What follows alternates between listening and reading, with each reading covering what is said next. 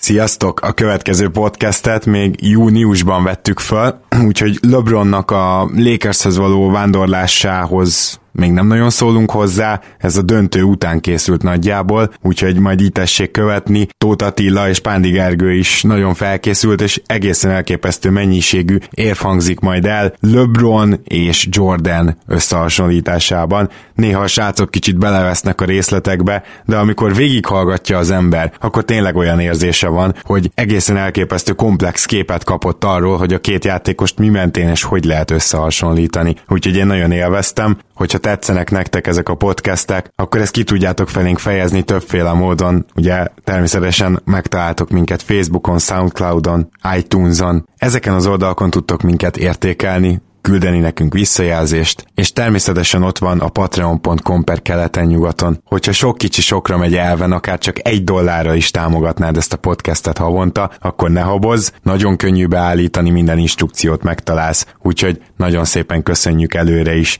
Most pedig dőjetek hátra, és élvezzétek a majdnem három órás gigantikus Jordan vs. LeBron vitát.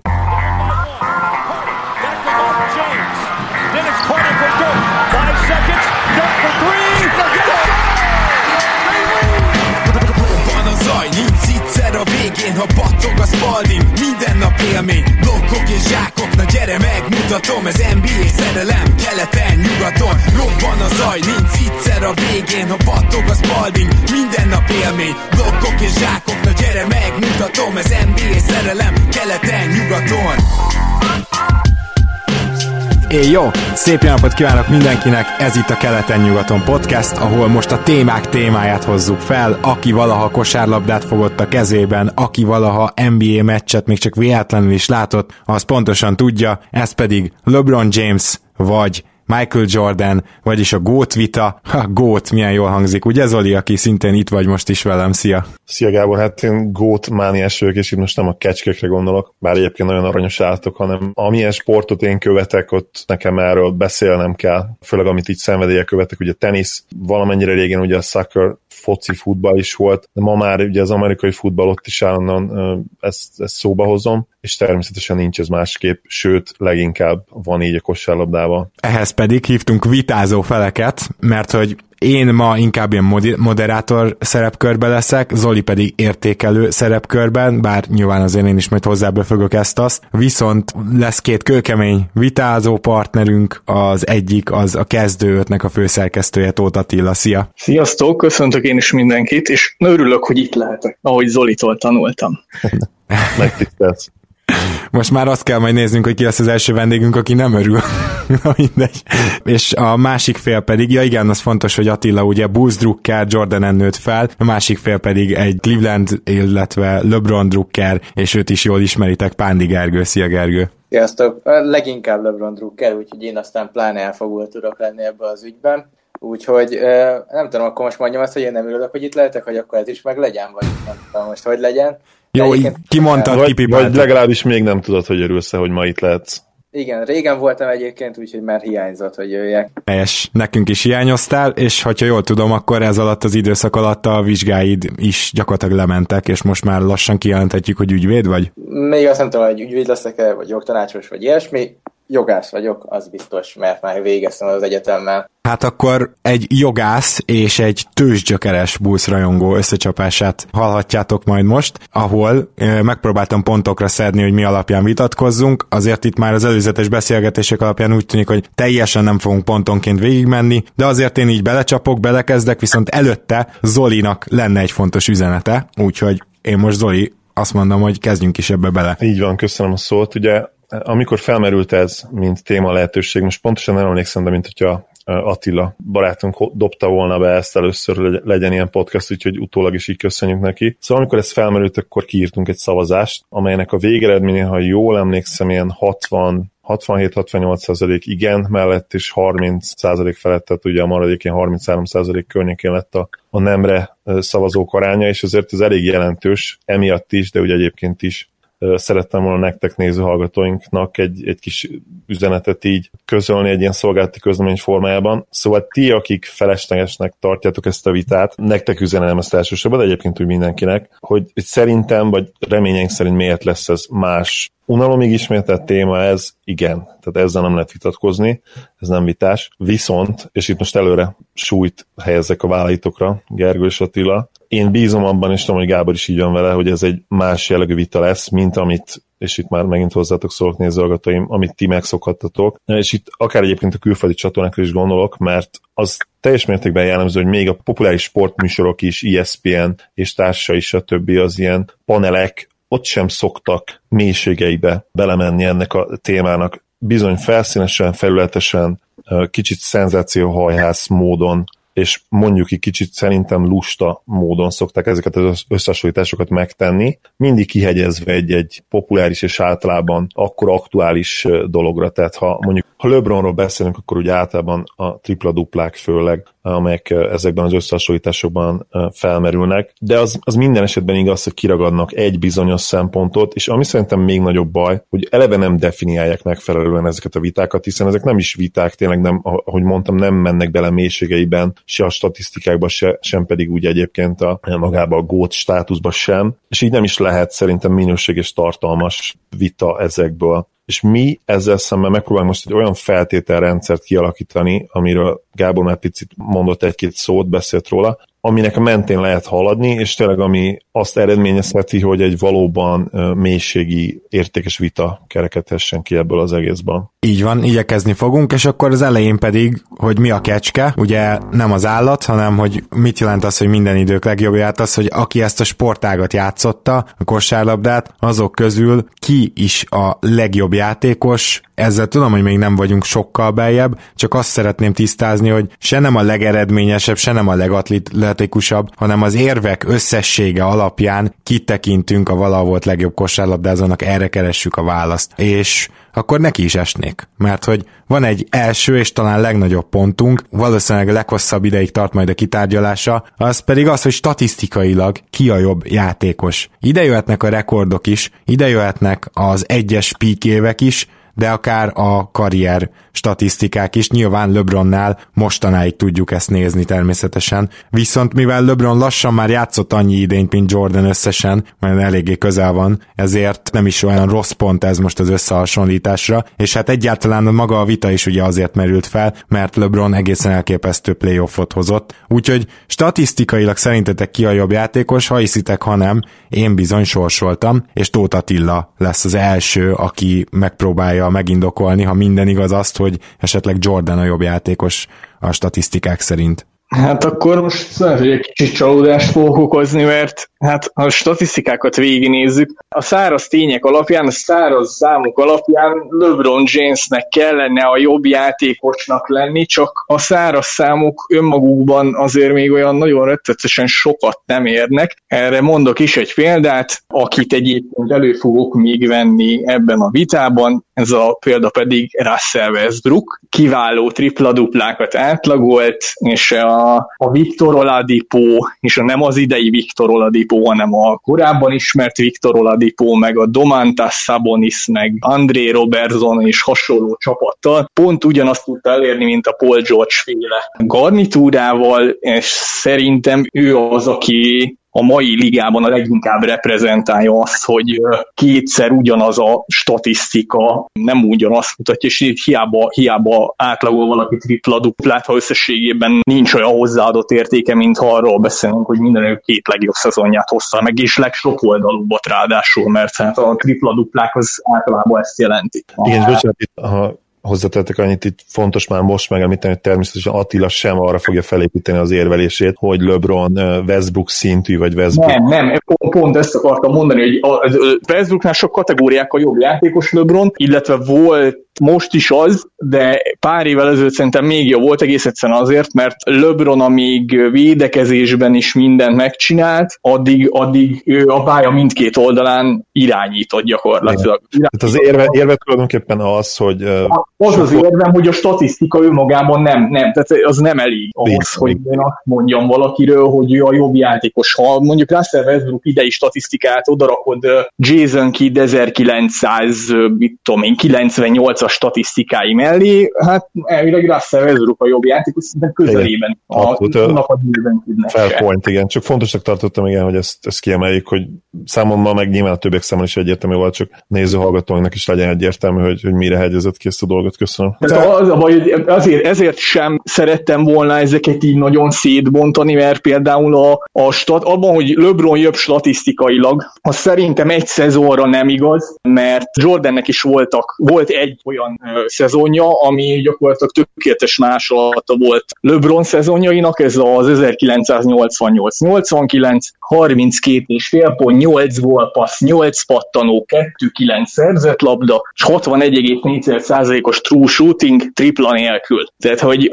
um, erre mondod azt, hogy ja, ja, ja, LeBron James, azt leszámítva, hogy ugye LeBronnak voltak jobb, olyan, olyan szezonjai az elmúlt két szezon, amikor mondjuk a pattanózásban és gólpaszban ennél is jobb volt, csak LeBron nem hozott hozzá 32,5 pontot. De azt nem lehet elvitatni, hogy LeBron mindenhol top 20 lesz, mire befejezi a karrierét, ez a évek óta tudott, hogyha nem töri ketté vagy derékba a pályafutását egy súlyos sérülés, akkor gyakorlatilag az összes fő statisztikai kategóriában top 20 lesz az ember, ami, ami brutális, de ez önmagában szerintem több dolog összeverője, és nem feltétlenül azért, hogy LeBron James sokoldalú játékos lenne, még csak ezt sem mondanám, annak ellenére, hogy sokan Jordan scorernek tartják, LeBron pedig a sokoldalúság mintaképének szerintem vagy nem igaz, vagy ha igen, akkor is sokkal kisebb a különbség, mint azt, a, a, ha ránézel, hogy mit tudom én, Jordan 5 meg 6 gólpasszokat átlagolt és hasonló pattanózást, LeBron pedig mondjuk 1-2-3 gólpasszal és pattanóval többet, nem, nem ez a, tehát nem, nem, nem, nincs ekkora differencia két ember között, sok oldalúságban sem. Igen, mondtad, hogy derékba törni, az most már inkább szerintem nyakba törni a pályafutását, és hogyha LeBronra gondolunk, akkor lehet, hogy tényleg csak, csak egy ilyen sérülés okozza neki már problémát, hogyha a nyakát törné ki szegény. Akkor viszont a, egyelőre maradjunk ezeknél az elhangzott dolgoknál, és erre akkor kérlek, hogy Gergő reagálj.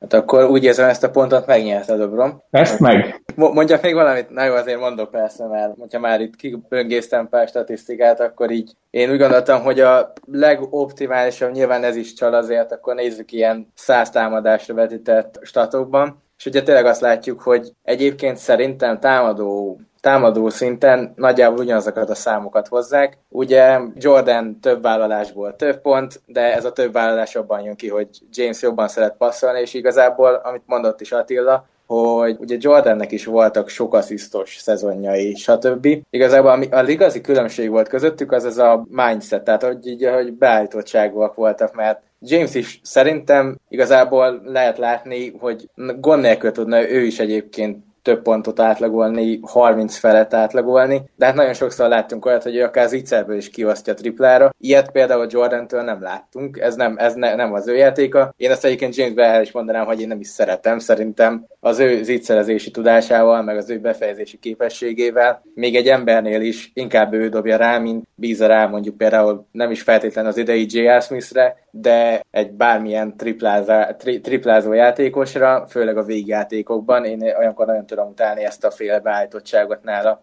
Aztán amire ki akartam térni egyébként, hogyha már itt így nem megyünk bele ilyen vitába, statok szerint ki a jobb. Én azon gondolkoztam ma, meg az utóbbi időben, mióta gondolkodok ezen a vitán, hogy Jamesnek mennyivel feküdt volna jobban a régi zóna nélküli kosárlabda. És pont azon gondolkoztam, hogy őt egy az egyben mai napig, hát szerintem senki nem tudja megállítani, és akkor onnantól kezdve két lehetősége lett volna ugye a védekezésnek, vagy ráváltanak, és akkor ő neki ugye azért megvan tényleg az a passzási képessége, hogy onnantól hogy tényleg bárkit megtalál üresen, vagy nem váltanak le, és egy az egyben marad. Szerintem James abban a korszakban talán még inkább tudott volna dominálni. Nyilván ott lett volna Jordan, de akkor mondom, hogy még jobb számokat tudott volna hozni, mint ebben a korszakban, és ugyanilyen szempontból pedig megfordítanám, hogy vajon ez Jordannek mennyit segített, hiszen ő meg uh, szintén talán minden idők legjobb egy az egy elleni játékosa. Ellene vajon a mostani zóna defense mennyit tud, tudna segíteni. E, ezen gondolkoztam, és nincs egy egyértelmű állásfoglalásom,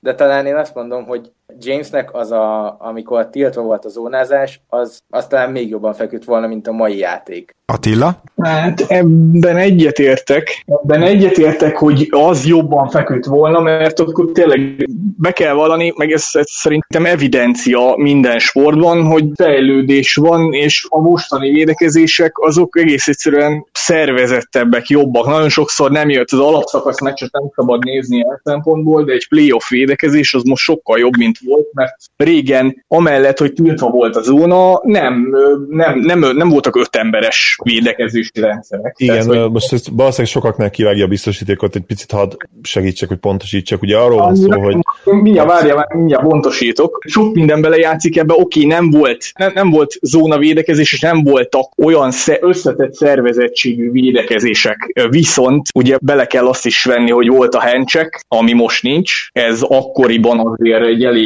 komoly fegyver volt hátul, plusz a falt határ az kicsit máshol húzódott. Most én nagyon nem szeretem azokat az összehasonlításokat, hogy rakjuk bele a másikat a másik korba, mert, mert nem ugyanannak kell megfelelni most, mint akkor kellett, és ez oda-vissza is igaz. Jordan, ha most játszanak, az ő középtávban, de vannak olyan csapatok most, akik arra, direkt arra mennek rá, hogy triplát nem dobsz, zicsert nem dobsz, aztán az összes többi nem érdekel. Mert ez egy elkönyvel dolog, hogy a, és ez statisztikailag kimutatható, hogy a középtávoli tempó az a, a, a legrosszabb ö, dobásfajta. Kivéve akkor, hogyha Michael Jordannek hívnak, aki minden idők legjobb középtávoli tempózója volt, és oké, okay, hogy a gyűrű közeli befejezése, illetve a brutálisan jó büntetőzése is kellett ahhoz, hogy például tripla nélkül, jó, ebbe is majd mindjárt belemegyek, hogy azért nem, nem volt volt ő teljesen tripla nélküli, de, de, de lényeges tripla nélkülő 60% fölötti true shootingokat tudott hozni. Tehát az,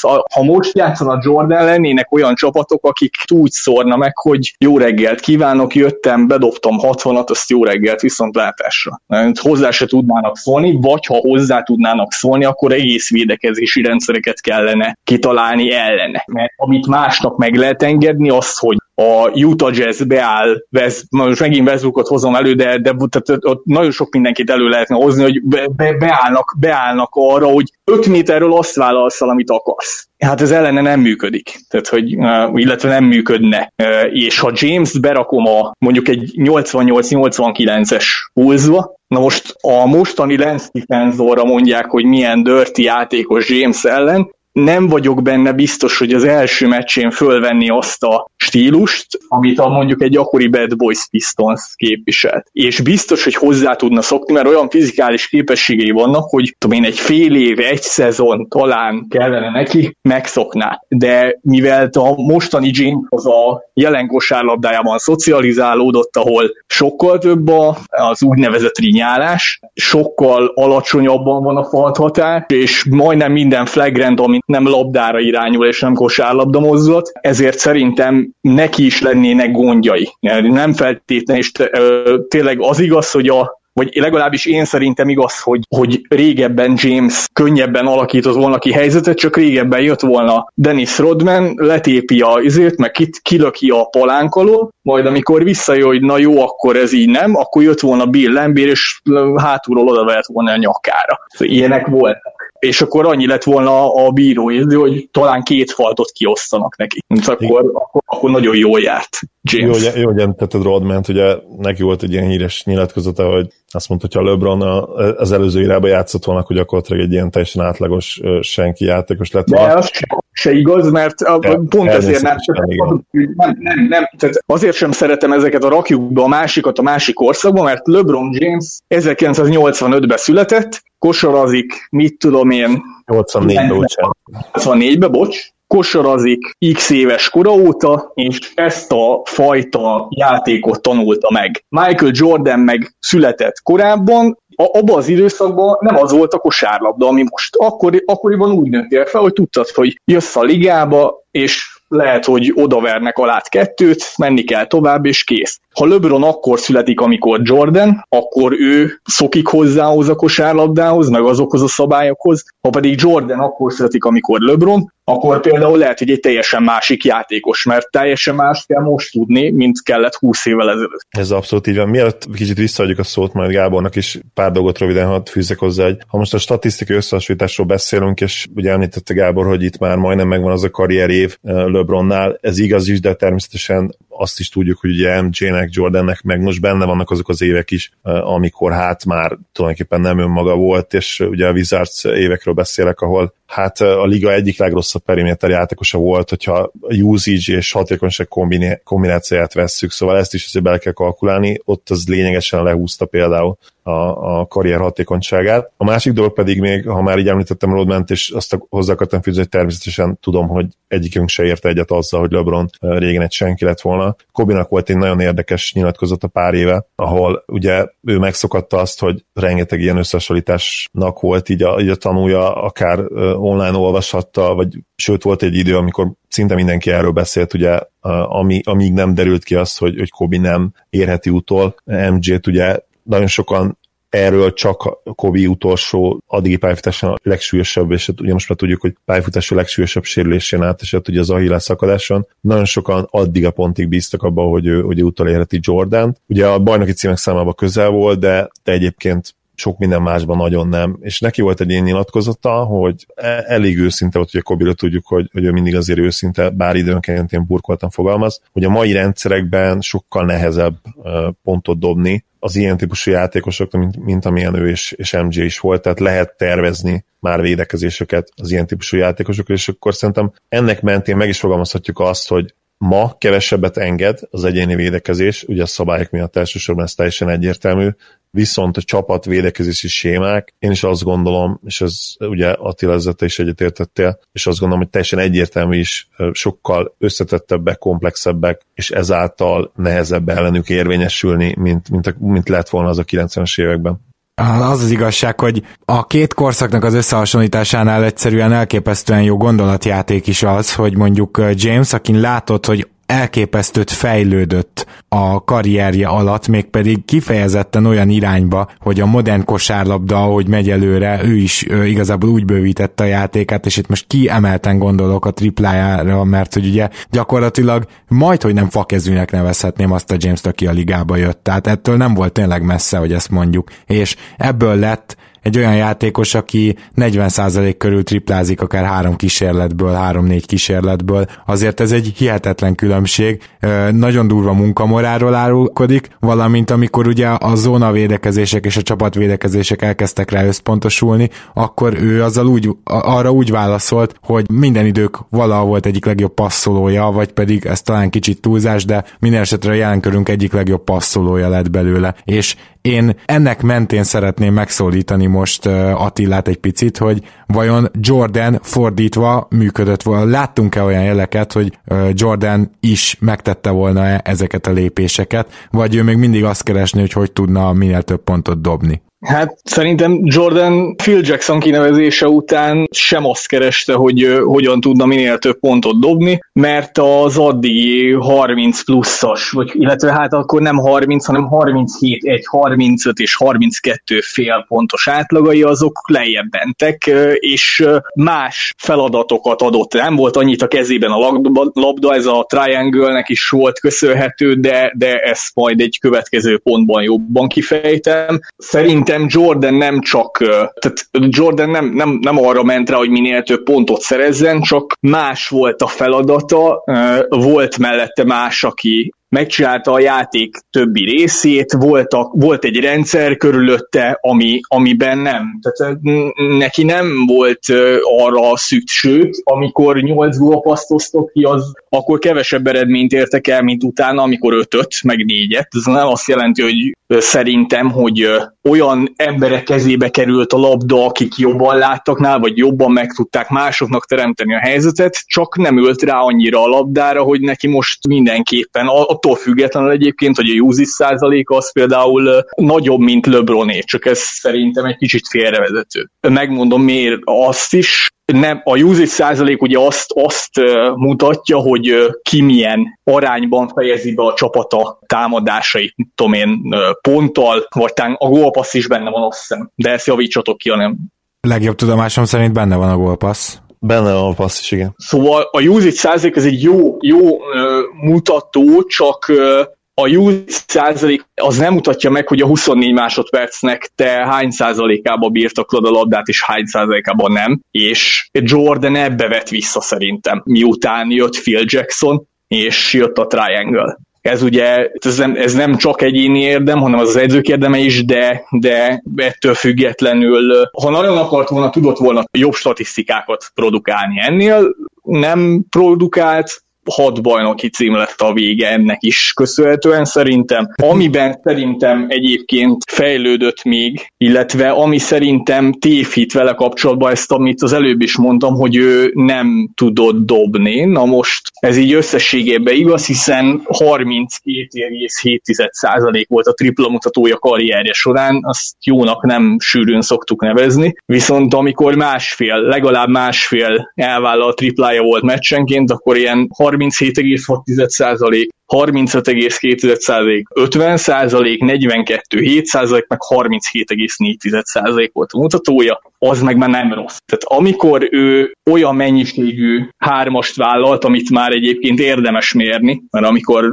meccsenként egyet se dobott rá, akkor dobhatott 13%-kal, nem érdekelt senkit, nem volt mérvadó. Ha nagyon kellett volna, és ha a 80-as és a 90-es években az lett volna a játék, hogy neked a tripla vonalról kell megverni az ellenfelet, ahogy mostanában már egyre inkább ez a játék, akkor szerintem Michael Jordan is megtanult volna nem egy nyár alatt, nem egy év alatt, mert LeBron se ennyi idő alatt tanult megdobni, de ő is megtanult volna. Azt nem mondom, hogy ilyen 42-43 százalékos lett volna a mutatója, de én azt gondolom, hogy ne, a 40 százalék környékét azt, ha alulról is súrolta volna, akkor is be lehetett volna neki írni, de ez is, tehát ez is ugyanolyan teória, amit úgyse fogunk tudni bebizonyítani. Azért valamennyire lehet, bocsánat, hogy kicsit segítetek, mert ugye MG az első négy évében stabilan pocsék tripla dobó volt, és utána, amikor már közeledett a, a 20-as, tehát a 25, 26, 27 fel, amikor közeledett ugye a 30. életévhez, amikor még azért csúcson volt fizikailag, de, de nagyon sokat fejlődött a játék, a szellemisége, letisztult még jobban, már nem akarta, ahogy te is mondtad, egyedül megölni a ligát, nem volt fontos az, hogy 37 pontot, meg 35 pontot átlagoljon, akkor azért nagyon szépen kezdett el felmenni a, a tripla százaléka is, és én, mint hogyha olvastam is volna valahol, hogy ő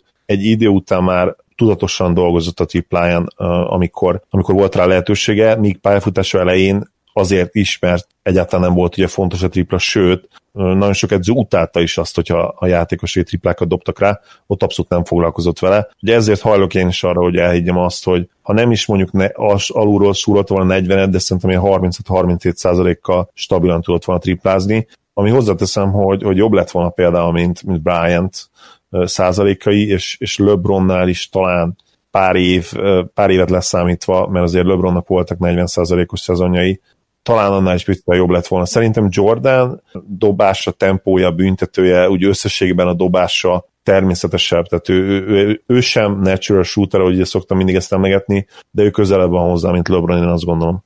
Gergő, te erről mit gondolsz? A dobás ügyileg szerintem is látszott is ugye a számokon, amiket mondott is Attila, hogy javuló tendenciát mutatott, bár az az 50, 50%-os triplázás az azért hozzátartozik, hogy ez azt jelenti, hogy 16-ot dobott be 32-ből, tehát azért az még egy nem egy komoly szám, az ugye az a szezon, amikor 17 meccsre tért vissza, amikor ez az 50%-os triplázás volt. Igen, és még egy szezon, meg meg kell említeni, hogy ott meg a lerövidített tripla vonal volt azt hiszem, a, amikor 40% felett, tehát ott volt a 42,7, tehát az, az meg ott a lerövidített tripla vonal volt. Igen, úgyhogy ennek ellenére persze, hát a, az ő dobásán, ugye ezt azt hiszem, hogy ti is mondtátok már pont a egyetemi kosára kihegyezve, hogy általában hiába jó valaki egyetemen triplából, ha nem jó büntetőből, akkor ő nem lesz jó triplázó. Most, hogy ezt ugye ide kivetítjük, ő egy nagyon jó büntetőző volt, nagyon jó középtávolizó volt, akkor nyilvánvalóan meg tudott volna tanulni triplázni, amennyiben akkor ez a játék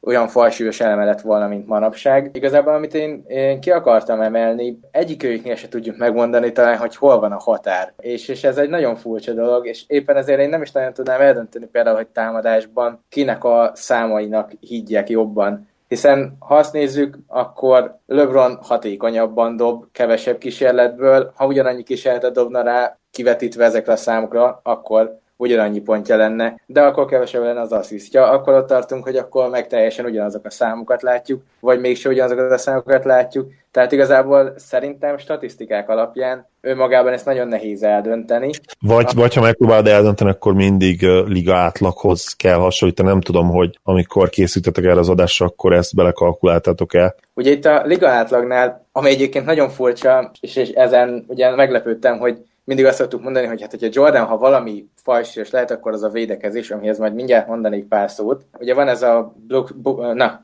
box plus minus, ami a liga átlaghoz hasonlítja, és ahhoz képesti eltéréseket, offenzív meg defenzív mutatókban. Offenzívben Jordané a jobb, míg a defenzívben LeBron ráadásul defenzívben jóval jobb, és ez az első 12, 13 szezonra néz, nézem most az adatokat. Tehát az a furcsa, hogy elméletileg pont, hogy a defense-ben sokkal jobb a mutatója Jamesnek, amivel pedig én is tudom, hogy az nem is lehet igaz, és méghozzá azért nem lehet igaz, mert itt megint vissza kell nyúlni ugye a, a, a, a korszakok közötti különbségre. Egy, arra is vissza kell nyúlni szerintem, hogy Jordan korszakában az, hogy valaki lazsál védekezésben, azért cserepad járt. Manapság megy gyakorlatilag ez a módi, hiszen azt mondjuk, hogy aki jó játékos, aki nagyon jó támadásban, az nyugodtan pihenjen, majd a negyedik negyedben beszáll, stb. Ő spóroljon az erejében. Már majdnem, hogy ott tartunk, hogy nem csak a LeBron korában lévő, tehát 30 pluszos játékosok, hanem már lassan ott tartunk, hogy még egy tavalyi Kovály Leonardnál is megfigyelhető volt, hogy mivel annyira jó volt támadásban, ezért ő is megengedhette magának, visszavesz. Igen, de ebbe az is benne, hogy ezt is tegyük hozzá, hogy az analitikus gondolkodás, tehát ma már egyértelműen tudjuk azt, hogy a támadás sokkal fontosabb. Tehát azok a játékosok, akik az impactjuk nagy részét bele tudják tenni a támadásba, azok összességében sokkal nagyobb hatást gyakorolnak a csapatukra. És ahogy mondtad is, vagy legalábbis utaltál rá, annó ez nem így volt. Tehát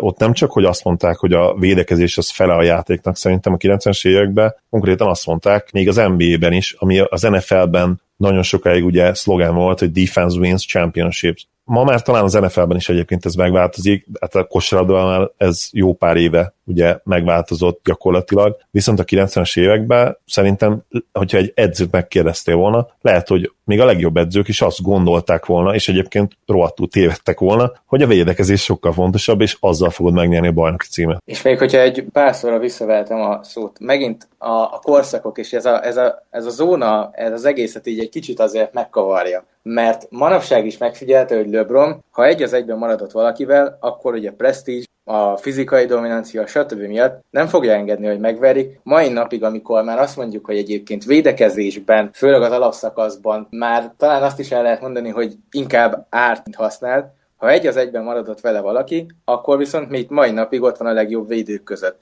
Ugye, amiben ő most már gyengébb, az, az a, ez a csapatvédekezés, ami két okból is fakadhat. Egyrészt ugye, hogy már öregebb is, nem tudja ugyanazt megcsinálni, mint régen, de nem vált arra, hogy egy kicsit jobban bújtassa magát. Másrészt pedig megint abból is fakadhat, hogy amikor ő megérkezett a ligában, akkor váltottunk át erre a, a, a zóna védekezésre, és még akkor is inkább az egy az egy elleni matchupok voltak a fontosabbak, hanem majd amikor ő ilyen 28-29, ugye a Miami Heat-es korszakában jött ez, amikor már tényleg kezdtünk elmenni az egy az egy elleni védekezésről, amikor már, hát ugye elmondható, hogy addigra ő már megtanult egy másik rendszert, és ebben neki nehéz beilleszkedni, nem ugyanaz, mint mondjuk a mai top védőknek, akik már egyetemen is olyan védekezést tanulnak, amit most már az NBA-ben is használnak. És éppen ezért az öregebb játékosoknak ez nehezebb is alkalmazkodni, ott van az, hogy többet is pihennek, és éppen ezért lehet az, hogy LeBron manapság már nem lehet a jó védő között. De ugye amikor még az a rendszer volt, amikor ö, nem ez a fajta új védekezési stílusok voltak a döntőek, valamint még ott volt a fizikai píkében, akkor azért ő is ott volt rendre az első védekezőtösben, és hát szerintem 2013-ban azt hiszem akkor lett második a Defensive Player of the Year szavazáson, akkor igazából meg is kaphatta volna akkor, hogyha már akkor is lettek volna a mostani egyébként analitikus statisztikák, mert akkor még, még, még az a tendencia volt, hogy csak nagy ember lehet Defensive Player of the Year. Igen, és mielőtt visszadobjuk Attilának és Gábornak a labdát, egy kérdés is, illetve meg is említek valamit, ugye LeBronnak, mint védőnek ez a, ez a magnum opusza, ugye ez a, ha jól, mondta, ha jól mondtam, a mesterműve, ez a Rose elleni párharc, úgyhogy erről is már szeretném kicsit Attila véleményét hallani, illetve a másik az, hogy szerintetek, és itt majd Gergő, te is válaszolsz rá röviden utána, ha, ha peak LeBron-t, peak MJ-t veszünk, és egy, egy labda birtoklás van védekezésben, melyikük tudna szerintetek jobb teljesítmény nyújtani? Én itt lehet, hogy LeBron-t mondanám, viszont hozzátéve azt, hogy ha a longevity-t és konzisztenciát nézünk, akár karrierre és akár mondjuk a legjobb tíz évre, akkor MJ egyértelműen, hát ha nem is megsemmisíti, de jelentősen elveri LeBron-t, mint védő. Na Attila, akkor védekezés? A védekezésben elmondhatok egyébként sok mindent, amivel ugye egyetértek, mert kiosztátok ti is Jordant jobbnak, ilyenkor hallgatni kell, mint a sír, aztán bólogatni, hogy így van, így van.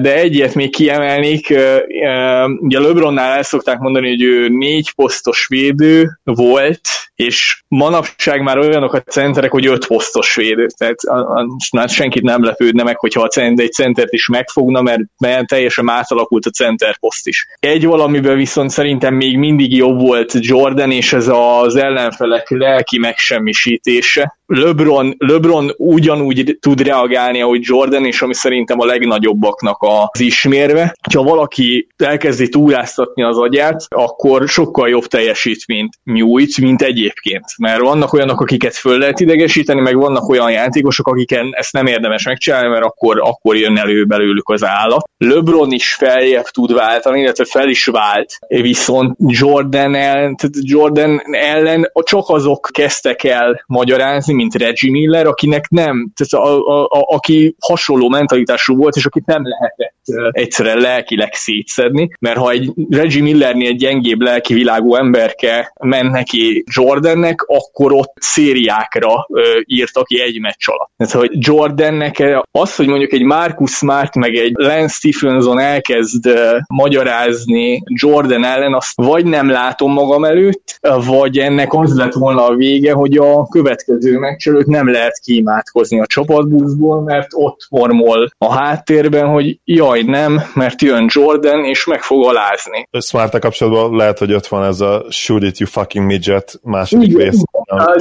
Bugsy Boxal megcsinált smart biztos valami hasonlót megcsinált volna MJ. És nullára radírozta volna, és amellett, hogy nullára radírozza az embert, mert megcsinálja a presztízsből, amellett olyan szinten lelkileg terrorizálja, amit lehet, hogy mondjuk emberileg nem értékelek, mert nyilván, hogyha mert ez nem egy olyan tulajdonság, amit mondjuk az utcán, meg egy, meg egy való életbe értékelsz, csak a kosárpályán ez a csapatszának mindig pozitívumot hozott. Szóval sose volt, hogy ő, mit tudom én, e, vagy túlzásba vitte volna, vagy úgy hergelt volna föl embert, hogy utána az az ember sokkal jobb volna, mint előtte, ő fogta, és ha ő neki elkezdtek magyarázni, akkor ő minden szinten nullára redukálta, és LeBronban ez nincs benne szerintem, hogy ő lelkileg leterrorizáljon valakit, illetve nem, ezt valahogy nem láttam én benne a pályafutása során. Amellett, hogy tényleg a peak éveiben azt mondom, hogy, és amit mondott Gergő is, hogy egy-egyben igen, egy-egyben ott, ott van, ott volt azon a szinten, de amit ti is elmondhatok, hogy negy néz nem olyan hosszú ideig, és én nálam ez közrejátszik még egy plusz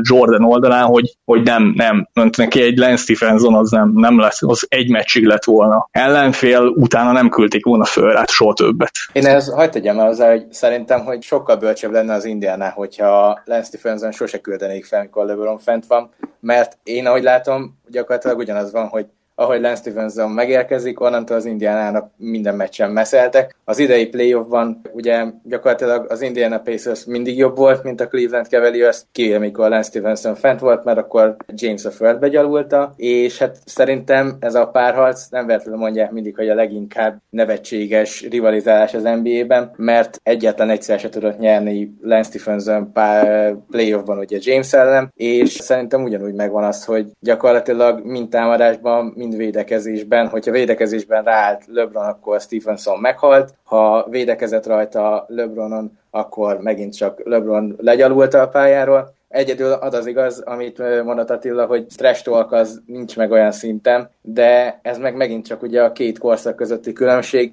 LeBron, mikor annó 2016-ban nyomott egy trash talkot Draymond green és kierőszakolt egy flagrant faltot, akkor mindenki leszette róla a keresztüzet. Amikor idén Stephen Currynek az első meccs végén a blokk után elkezdett, besz- elkezdett vele hát valamilyen trash folytatni, akkor mindenki leszett róla a keresztüzet. Igazából ez megint csak a két korszak közötti különbség, hogy manapság a trash utáljuk, régen meg az volt a megszokott. Én egyébként nem utálom, szerintem az hozzátartozik a sporthoz. Nekem, nekem tetszik a trash de a többségnek nem, mert nem én is, hogy ezt gyorsan hozzátettem, és a taunting büntetéseket is eltörölném, tehát ez annyira megöli, megöli a játéknak ezzel részét, és ezt nagyon sajnálom én is, de tudom, hogy ezzel Attila is egyetért, meg valószínűleg Gábor is. Annyira, hogy én szerintem megpróbáltunk a következő szempont szerint is értékelni, az, hogy a, játék, a játékra gyakorolt hatás, ezt én két részbe osztanám. Egyrészt megnézhetjük azt is, hogy mennyire volt korszakos, és mennyire alakítottak át miatta védekező rendszereket, vagy támadó rendszereket. Ugye nyilván az ISO korszakban védekező rendszert kicsit nehezebb volt Jordan ellen csinálni, tehát itt egy picit igazságtalan a kérdés, de hogy egészen magára a kosárlabda játékra gyakorolt hatást is megnézhetjük, és a másik természetesen az, hogy ki az, aki jobbá tette a körülötte lévőket és a csapattársakat. Ki az, aki mellett gyakorlatilag az, a csapat is jobb lett. És itt szerintem elég sok, igazából nem is objektív, hanem viszonylag ilyen, ilyen szubjektív szempontot is fel lehet sorolni, úgyhogy nagyon kíváncsi leszek, hogy honnan kezditek. Először Gergő. Hú, hát igazából ezt nehéz ugye megfogni, mint ahogy te is mondtad, objektív pontokkal eltámasztani, ezt igen csak nehézkes. Szerintem egyébként a játékra gyakorolt hatásban, ott megint csak azt lehet mondani, hogy mind a ketten azért nyilván nagyon komoly hatása vannak a csapat a játékra. A, a védekezést talán annyiban bontja meg jobban LeBron, hogy ugye mivel sokkal jobb passzoló, ezért ellene sokkal többféleképpen kell védekezni. Jordan ellen pedig igazából nem tudtál sokkal többféleképpen védekezni, viszont hiába próbáltad ugyanazt nagyjából sose jött be. Úgyhogy ez, ez ugye megint csak egy érdekes kérdés. Más kérdés, hogy, hogy LeBronnal szemben is igazából a Dallas-i 2011-es fiaskón kívül nem nagyon tudnánk olyat mondani, mikor ő ellene egy védekezés úgy igazán tényleg jól működött. Talán, talán ugye még volt az a Golden State elleni első döntő, amikor, amikor Igudalának azért voltak jó pillanatai vele szemben, de az egy e, elég érdekes döntő volt, ugye ott tényleg gyakorlatilag kihalt a fél csapat LeBron mellől. Úgyhogy ilyen szempontból szerintem LeBron ellen sokkal többet kellett alakítani, sokkal többet kell alakítani, viszont ez nem feltétlenül jelenti azt, hogy, hogy Jordan ellen viszont igazából nem volt ellenszer, annak ellenére, hogy nagyjából végig volt ugyanazt játszania, nem is kellett azt neki, nekik annyiszor variálni a játékom. Ennek ellenére, amit én mondani akarok ezzel, hogy szerintem LeBronnak, mivel többféleképpen tudja megverni az ellenfelét, és ez legfőképpen a passzolási képességéből jön ki, így, így ezzel a szinten lehetne azt mondani, hogy neki van az, aki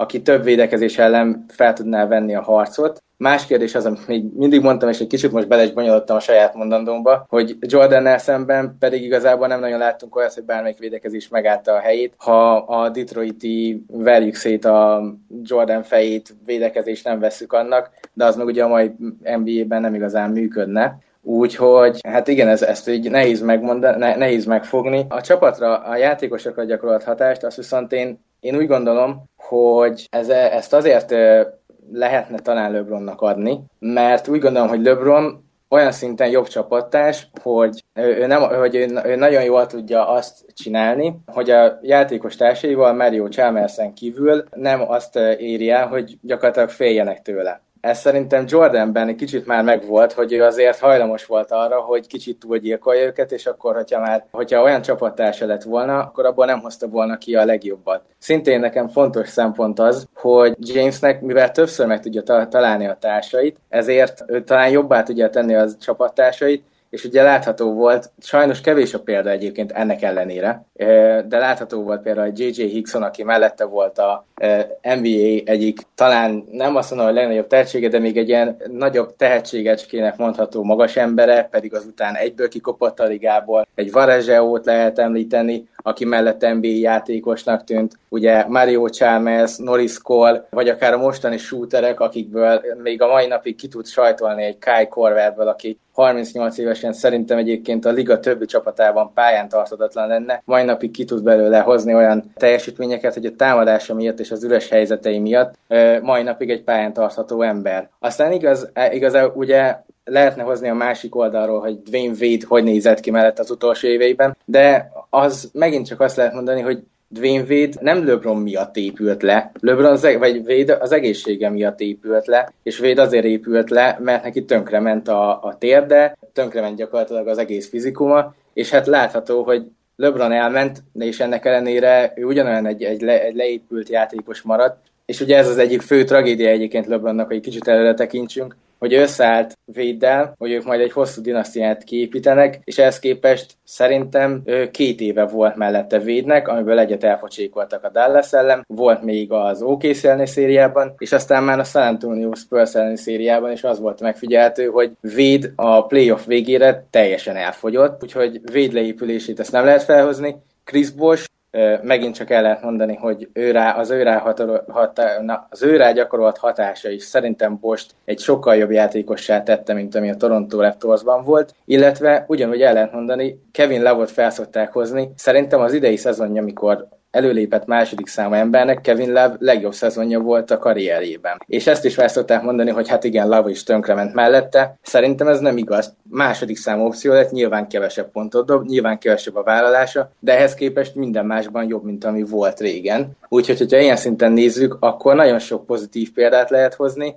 és szerintem igazi negatív példát én nem is tudom, hogy tudnánk-e hozni. Irving? É- Tessék? Irving? Irving szerintem őnek is az assziszt képessége, az, az, vagyis az asszisztra való hajlandósága, LeBronnak, a, ugye Well is mondta egyszer, hogy egy irányítónak nem lehet nulla asszisztja, azután látható volt, hogy Irving jobban belement abba, hogy talán nem csak dobni, meg nem csak scoring kell, hanem többet kellene passzolni is, és amikor LeBron fent volt a pályán, ezt be is tartotta, amikor LeBron lement egyébként, akkor elszabadult, de bele, mert ezért ugye ez, ez, erre nekem van egy különleges értékítéletem Irvingnek a pályafutásáról, viszont szerintem Irving is fejlődött mellette, hát mondjuk nyilván neki meg fejlődnie kellett, tehát azért 21 évesen volt három vagy négy szezonja a ligában, talán három. Igazából őt azért nem is említem, mert hogyha ő nem fejlődött volna LeBron mellett, akkor az nem is LeBron, hanem inkább Irving kritikája lett volna, mert szerintem egy 22 éves ilyen potenciál játékost el is várható, hogy fejlődjön, de ez igazából szerintem LeBronnak nem is nagyon kellett a segítése. Érdekes egyébként, én nagyon akarnék, tudnék itt kukaszoskodni azzal, amit mondtál, meg vitázni, és főleg Jordan oldaláról is megnézni a dolgokat, de ez most jusson ez a szerep akkor a Jordan Attilának. azt én Attilának hagyom, okay. gondolom, hogy mindenki a saját játékosával kapcsolatban hozzon fel érveket, úgyhogy ezért nem is akartam én Jordan felől mondani semmit. Oké, okay. akkor Attila.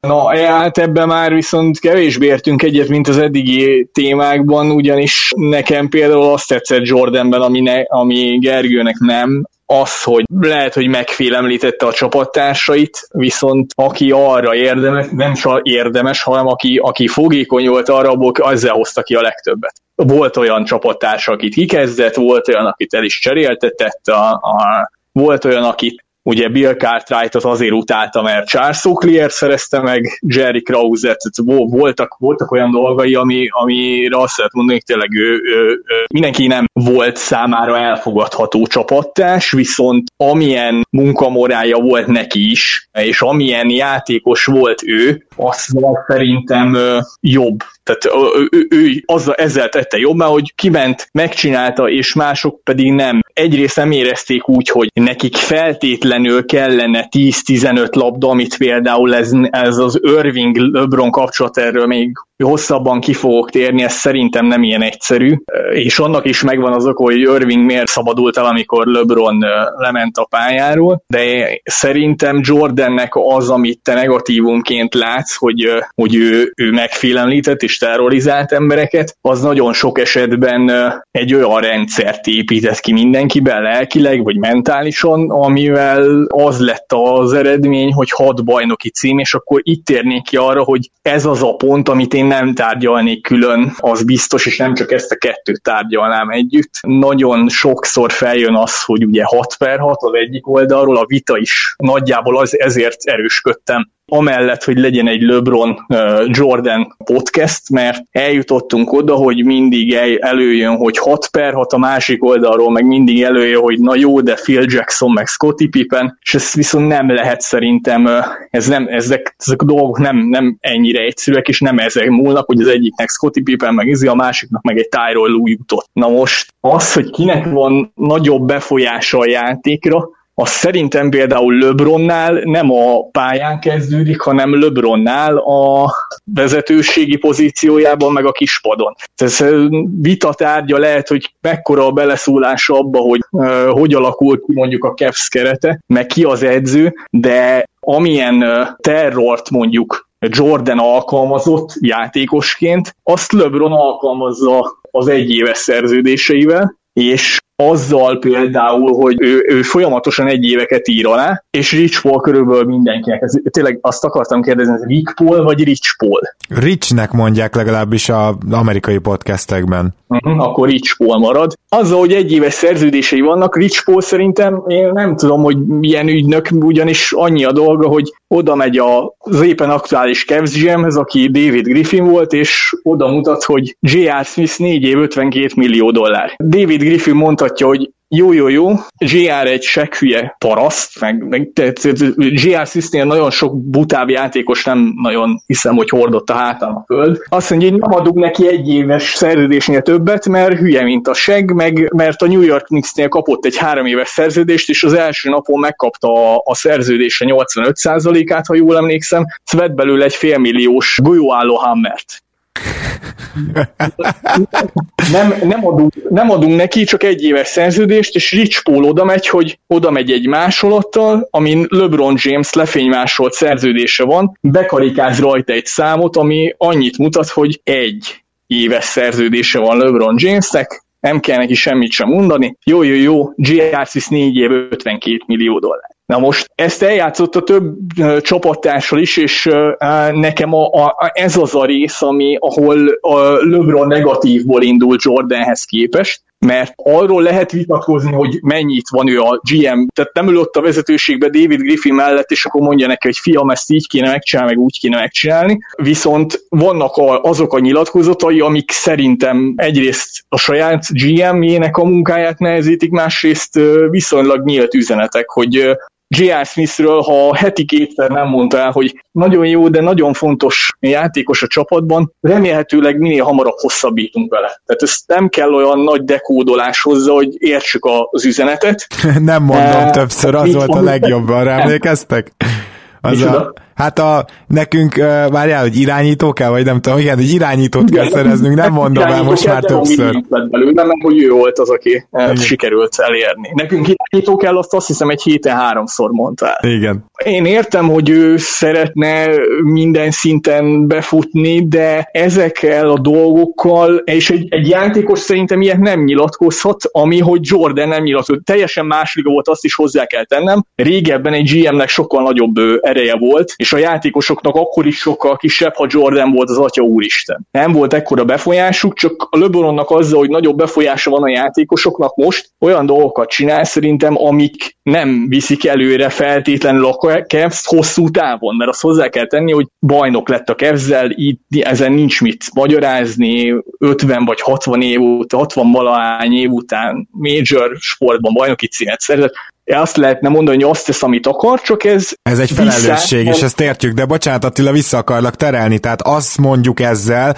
hogy ezek a GMI, és gondolom ki akarsz térni az egyzői húzásokra, ami igazából kicsit tőle ered, az gyakorlatilag az, hogy milyen a csapata, arra elég nagy befolyással van, és igen, ilyen szempontból igen. negatív hatása van a csapatára, ezt akarod mondani, igaz? Igen, igen. egyrészt a GM-sége, mert ilyet nem nyilatkozhat, tehát a, a egy nyilatkozatot tudok egy, egy játékostól elfogadni ilyen helyzetben, ami azt mondja, hogy a vezetőség dolga, a vezetőség el fogja dönteni. Ettől függetlenül akármit csinálhat a háttérben, és ettől függetlenül még irányíthatna a szálakat a háttérben, de ha azt mondaná, nem lehetne támadni semmivel, mert LeBron azt mondta, hogy, ez, hogy, hogy csinálja a vezetőség, vezetőség megcsinálta. De mivel LeBron nem azt mondja, hogy csinálja a vezetőség, ahogy jónak látja, hanem azt, hogy csak le kéne hosszabbítani Tristan Thompson 5 év 80 millióért, meg jó, azt nem teszi hozzá, hogy 5 év 80 millió, de onnantól kezd meg Rich Paulnak, tehát onnantól ez nincs dolga, mert azt kell, azt mondja, amit akar. 5 év 80 millió, gyerekek, ezt írjátok el, ez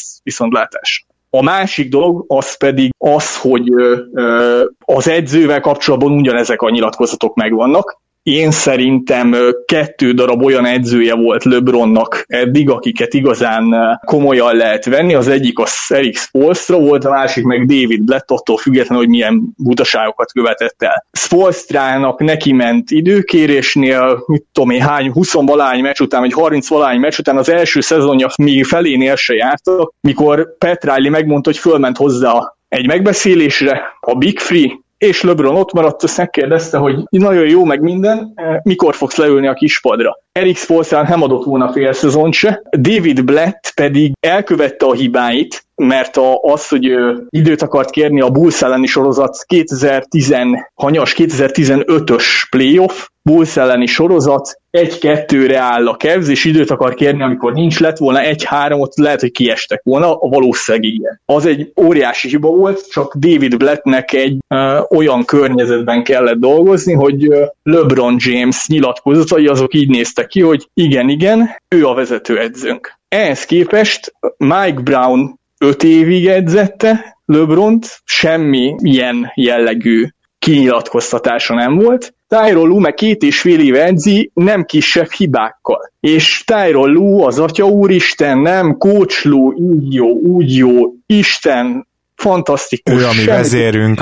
Ugye ezt, ezt is lenyilatkozta James, hogy ő a mi vezérünk. Ő a mi vezérünk. Na, hát David Blattnél nem ez volt a helyzet. Blattnek nem adott esélyt, szerintem legalábbis a, a, a nyilatkozatai a megnyilvánulási alapján tök egyértelműnek tűnik, és uh, tám Brandon Haywood nagy volt egy podcastja, amivel is mondta, hogy nem, nem, tehát hogy ő, ők sosem tudtak együtt működni az első pillanattól fogva. Ugye Blatt előbb nevezték ki, mint hogy James visszatért volna, és ez meg is látszódott. Aki nem James embere volt eddig, azt kifórogatta. Vagy akarta, ha nem Pat Riley lett volna a Miami Heat elnöke, akkor elég sportos sem marad olyan nagyon sokáig szerintem. Főleg okay. a 2011-es döntő után. Oké, okay, oké, okay. én azt gondolom, hogy ezt jól összefoglaltad, na most, és végül is jó reakció is volt arra, amit Gergő felvezetett, mind a két oldalról megnéztük, de Zolitól most szeretnék kérni egy reakciót, tehát akkor gyakorlatilag a játékra gyakorolt hatás, és egyébként hozzáteszem, hogy egy kicsit úgy érzem, hogy kimaradt a vitából az, hogy Jordan milyen hatással volt a csapattársaira egy pár statisztikával, vagy nem tudom, valamivel alá lehetett volna támasztani, most csak azért is mondom, mert például neki Pipennel az a barátsága, az azért is híres volt, mert ők folyamatosan tupírozták egymást, és szerintem ilyen jellegű barátsága, ugye Védel volt Bronnak, és ezt a kettőt egész jól össze lehet hasonlítani, de...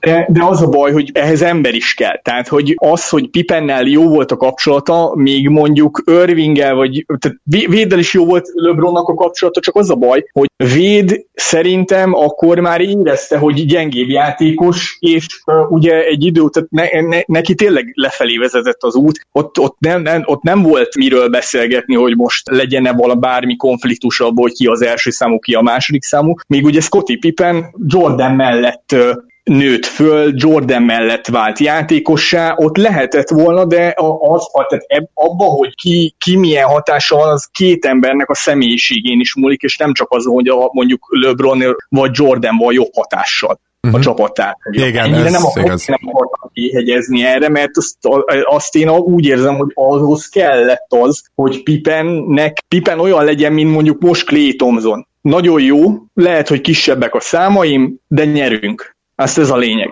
Uh-huh. Ehhez ember.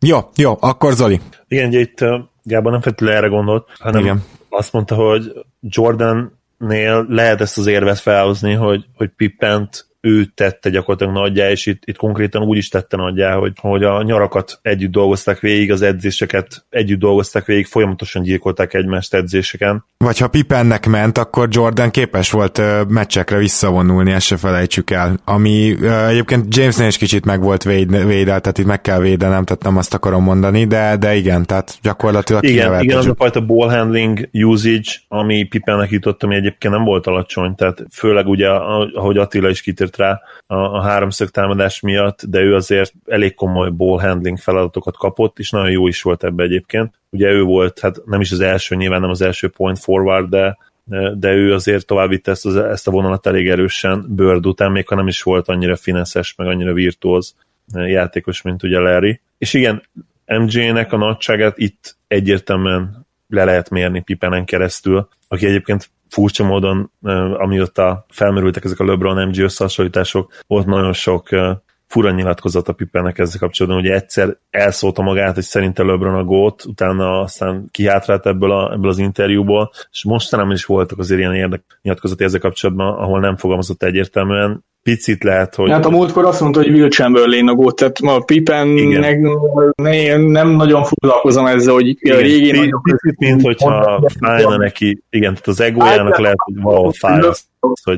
Thomas azt mondta, hogy LeBron a gót, azt meg azt is ugyanoda teszem el, mert Isaac Jordan kapcsolat olyan volt, hogy ha azt mondaná, hogy mit tudom én, lemészárolt egy gyerekcsoportot, arra is tudnám mindenki, hogy jaj, jaj, jaj, jó van, ezt hogy megsimogatnák a fejét. Tehát, hogy, és ez nem azért van, mert Isaac Thomas szar játékos lett volna, hanem azért van, mert ők, ők gyűlölték egymást. Tehát az, ami most meg a ligában, az a náluk meg volt. Minden esetre az fontos gondolat volt szerintem, amit Zoli mondott, hogy bizony, ahogy, ahogy Pippen gyakorlatilag kinevelte, felemelte, az egy... Formál, formáltatná, ez a legjobb szó. Igen. Még eszembe jutott valami ezzel kapcsolatban egyébként. És itt egy kérdés is, hogy szerintetek, ha a fizikai adottságokat nézzük, ez, ez talán az egyik olyan sarokpont, bár nem feltétlenül határoztunk előre, hogy erről, erről is beszélni fogunk, de, de talán ez is, ez is fontos lehet, hogy itt, itt kétféleképpen is meg lehet közelíteni, hogy egyrészt ugye ez LeBron mellett előny, mint minden idők legjobb játékosa, hogy ő gyakorlatilag egy olyan hibrid, amit előtte nem láttunk. Ugye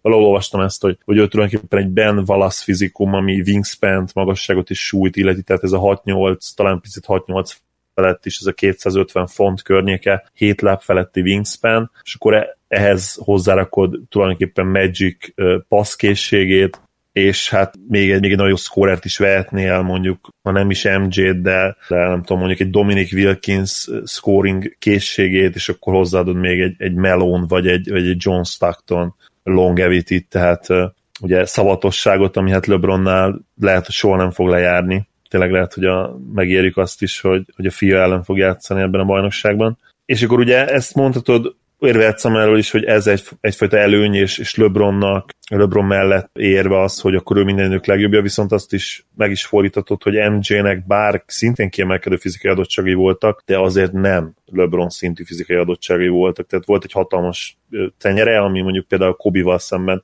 szokták mondani, hogy az egyetlen igazán komoly előny, ami a, a fizikumot illeti, és hát nagyon-nagyon ruganyos volt, nagyon-nagyon gyors volt, nagyon-nagyon erős volt, ugye pound for pound, valószínűleg minden idők egyik legerősebb játékosa, de még sincs azért ebben a, ebben a LeBron, Wilt, Shaq tierben, én azt gondolom. Hagy kérdezzem most Gergőt, mert egyrészt jó lenne, hogyha ő is tudna reagálni, másrészt, ha még benne maradt itt az előző beszélgetéssel kapcsolatban valami, azt akkor... nem, mert az a baj, hogy azt nem lehet lesválasztani arról, amit például a, a eredmények meg hasonló. Tehát, hogy az, az a baj, hogy ez így egybe. Jó, jó, jó, Most persze, hát akkor majd folytatjuk, viszont akkor, jó, akkor Gergő, akkor ennek mentén menjünk tovább. Szóval én úgy gondolom, hogy ebben a vitában igazából nem az a kérdés, hogy ki a jobb GM, vagy ki a jobb edző, hanem ki a jobb játékos, legalábbis én így gondolom. És éppen ezért szerintem annak nincs szerepe, hogy hogy alakult ki esetleg egy gyenge keret, vagy egy gyenge edző LeBron mellé. Itt ugye most, hogyha arra célzunk, hogy GR-ék azért rosszabb játékosok, mert mondjuk LeBron ki, és kiharcolt nekik egy nagyobb szerződést, akkor talán annak úgy lehet igaz, abban úgy lehet igazság, viszont szerintem az, hogy hogy került oda egy Tyron Lue LeBron mellé, az igazából nyilván az a LeBron hibája, meg a LeBron személyiségének a hibája, de most, hogyha a személyiségekre kimegyünk, akkor ugye nagyon sok mindenbe bele tudnánk menni, és épp ezért én úgy gondoltam, hogy ebbe felesleges is belemenni egy ilyen vitában, mert ez nagyon messzire elvezet, mert akkor elmehetünk oda, hogy ki a, ki a pályán kívül, milyen magatartást tanúsít, stb.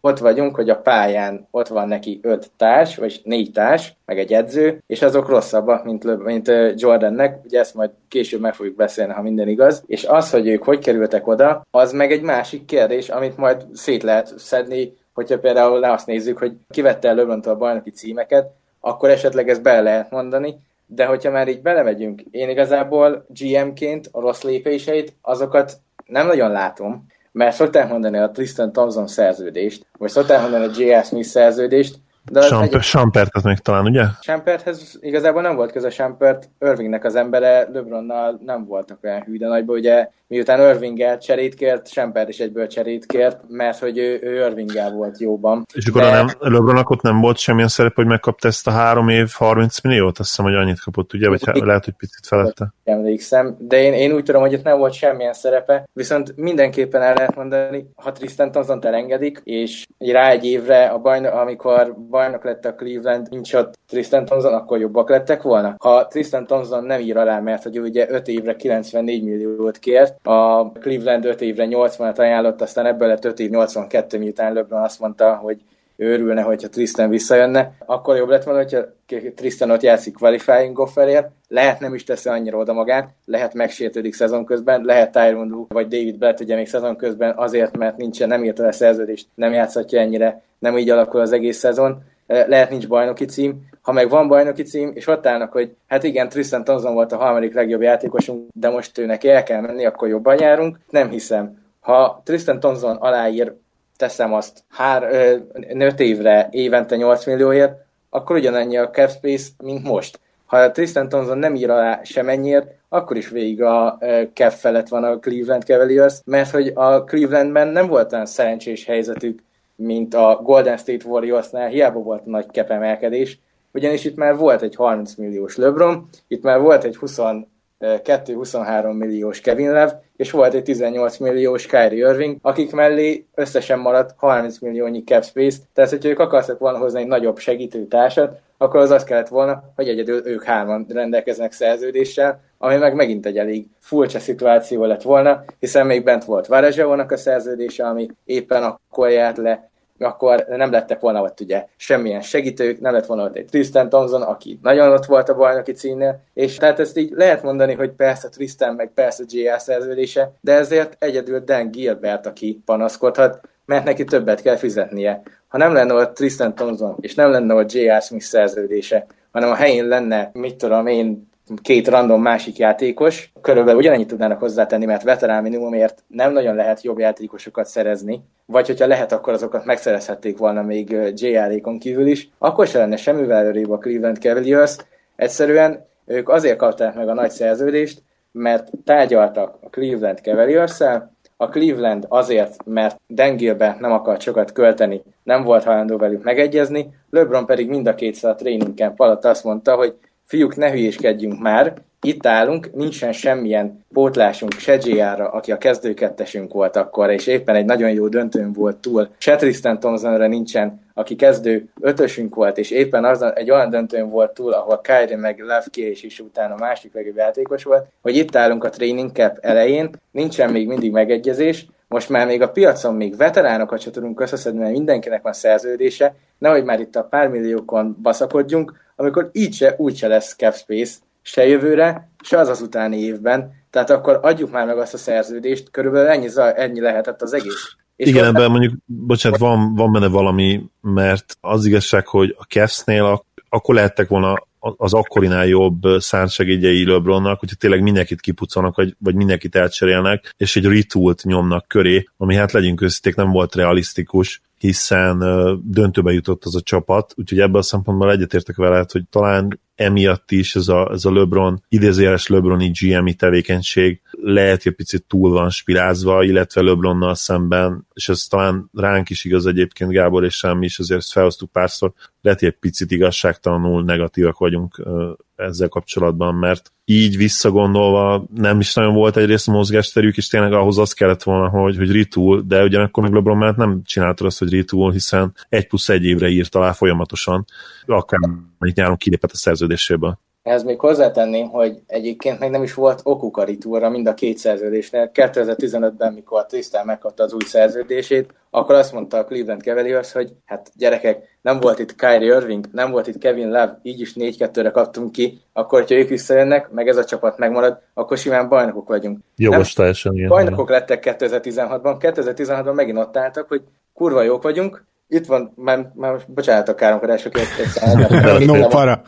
Szóval, szóval, hogy megint azt mondták, hogy igen, J.R. Smith a kezdő kettesünk, az elmúlt öt meccsen azt hiszem, hogy 14 pontot átlagolt, nagyon jól triplázott, nagyon jó voltak a századékai, most a kezdő kettesünket tegyük ki a csapatból, és hozzunk veterán minimumért valakit, aki lehet nem is illik ide.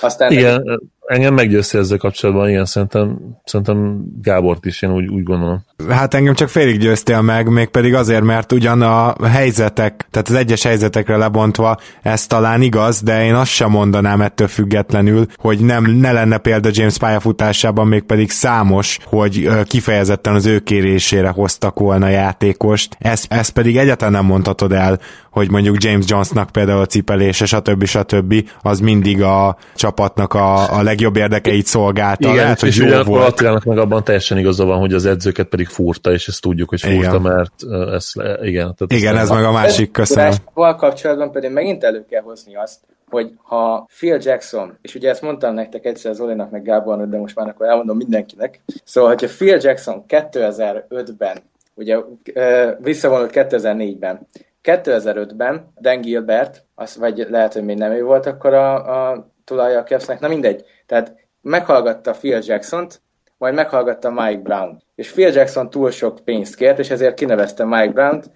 Phil Jackson meg azt mondta, hogy jó, akkor visszamegy a Los Angeles Lakershez, pedig Phil Jackson állítólag azt mondta, hogy igazából ő már kihozott egy bajnoki címet, vagyis hat bajnoki címet Jordanből, kihozott három bajnoki címet a Shaq Kobe párosból. Itt van neki LeBron James, ez neki maga a kánál, hogy megint egy ilyen játékost kaphatna fiatalon a kezében, és ő azt mondta, hogy jó, akkor jöhetünk a Cleveland Cavaliershez. De azt mondta erre a Cavs tulaja, én szerintem Dan Gilbert volt már akkor is, de most ezt nem fogok utána nézni, mert sok idő lenne. Ő azt mondta, hogy hát Phil Jackson túl sokat kér, itt van ez a Mike Brown gyerek, ez tök szimpatik. Na most, hogyha ott megkapja Phil jackson a harmadik évébe lépő LeBron James, akkor onnantól kezdve az egész pályafutása más, mint ahogy Jordan is megkapta fiatalon Phil jackson nyilvánvalóan nem, nem akarta kifúrni Phil Jackson, mert hülye lett volna kifúrni Phil Jackson. Ott van Kobe Bryant, megkapta fiatalon Phil Jackson, megint csak ő pedig már ő elkezdte fúrni, de aztán a végén megbékélt vele, de látjuk, hogy utána, ahogy Phil Jackson távozott, az összes többi edző felett ő akart uralkodni. Mike D'Antoni helyett ő akart uralkodni, Mike Brown helyett ő akart uralkodni. Tehát ugyanez megfigyelhető minden játékosnál, egyszerűen csak James abban a szerencsétlen helyzetben volt, elmondhatjuk így, hogy ő neki, mire lett volna normális edzője, addigra megvolt az az ego, hogy ő úgyis mindent jobban tud. Míg hogyha ő fiatalon megkap egy olyan edzőt, mint amilyen megkapott akár visszamehetünk Magic Johnsonnak, aki ott volt Pat Riley, vagy lehetne még sorolni az ilyen példákat, akkor nyilvánvalóan azt mondta volna, hogy hát ebbe az edzőbe én megbízok, ő nekem bizonyított mindent, ő vele együtt nőttünk fel, ő tanított meg sok mindenre, nyilván ő a főnök. Így viszont nem volt, és ez megint csak azt lehet mondani, hogy, hogy persze furtalja a játék, furtalja az edzőket, stb., de ez megint ilyen helyzetben alakult ki, hogy ez valószínűleg mindenkinél így van, aki nek ekkora egója van, hogy minden játékos így viselkedne az ő helyében. Ez tetszik az és hogy duncan és Popot lehetett volna még mondani jó példának, és megnéztem közben egyébként, mert, mert Dan Gilbert volt a tulajdonos igen 2005-ben. No, Attila, erre valami nagyon rövid reakciód van esetleg? Van, én ezzel nem értek egyet, ugyanis jó, Jordan megkapta Phil Jackson-t, LeBron is megkaphatta volna, csak akit LeBron megkapott Phil Jackson, azt már nyilván nem fúrja ki, mert van kilenc bajnoki cím, mit fúrjon ki rajta? Egy De nem, nem, Phil, nem Phil Jackson Jordan? volt a kezdetben, azt hiszem MJ ugye mással kezdte ő nem hogy... Collins. Igen, uh, igen. És a, onnan jött Jackson. Na most Jordan az ötödik évébe kapta meg azt hiszem Jackson 89-90-re, és akkor az már lehet, hogy a hatodik éve volt, mindjárt megnézem, ha visszakapcsol a gépem. Még a, a jelentéktelen, tehát ötödik vagy hatodik év.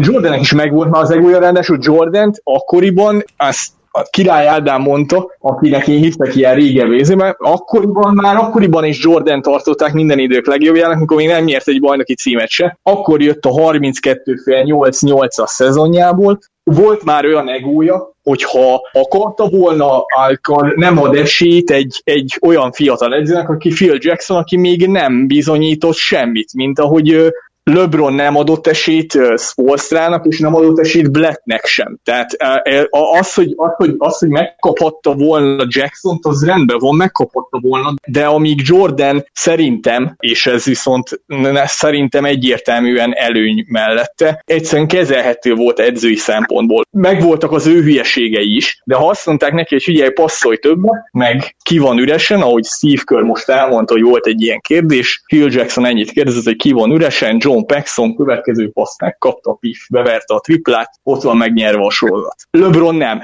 Na, és e- ezt itt akartam folytatni egyébként, mert Blettnek volt egy nagyon emlékezetes mozzanata, azt hiszem, hogy az is a Bulls elleni sorozat negyedik meccsén volt, amikor fogta, fölrajzolta a, a figurát, amiben LeBron passzolta volna be a labdát, azt fogta LeBron, kikapta a kezéből, na takarodj felkiáltással, majd ő megoldja, megoldotta, nagyon jó de ilyet sem. Tehát, hogy ezt, ezt nem csinálhatod meg egy. Kettő, azt nem tudom, azt tudjuk, hogy mi lett volna a figura vége. Tehát lehet, hogy LeBron dobja be a labdát, de mondjuk visszaadnak neki egy elzárás, visszakapja és eldobhatja. Tehát, ugye erről Erre van valami. kifejezetten emlékszem, nem. A, azt hiszem JR vagy Corver dobta volna el. Azt tudom, hogy az, az a játékos, akinek úgy sült a keze azon a meccsen, hogy tényleg aranyba nyúlt és csöpögött róla, csöpögtek az aranyrögök a kezéről. Szóval volt egy ilyen játékos, és ezért Blatt inkább rá akarta felrajzolni a figurát. Igen, tehát Blatt egy, szerintem Blatt out of box gondolkodású edző, főleg egy NBA edzőhöz képest, mert amíg Doc Rivers abból élt a Bostonnál, hogy Paul Pierce megoldja, az utolsó 15 másodperc az csak arról szólt, hogy pif, pif, pif félpályáról bevezetjük, aztán vagy bedobta a középtávot, vagy nem. Addig Blatt megmert egy ilyet csinálni, és ezt ne. Tehát, hogy LeBron az nem, ne, szerintem egyáltalán nem volt annyi, és akkor sem volt annyira kezelhető, amikor mondjuk szerintem megkaphatta volna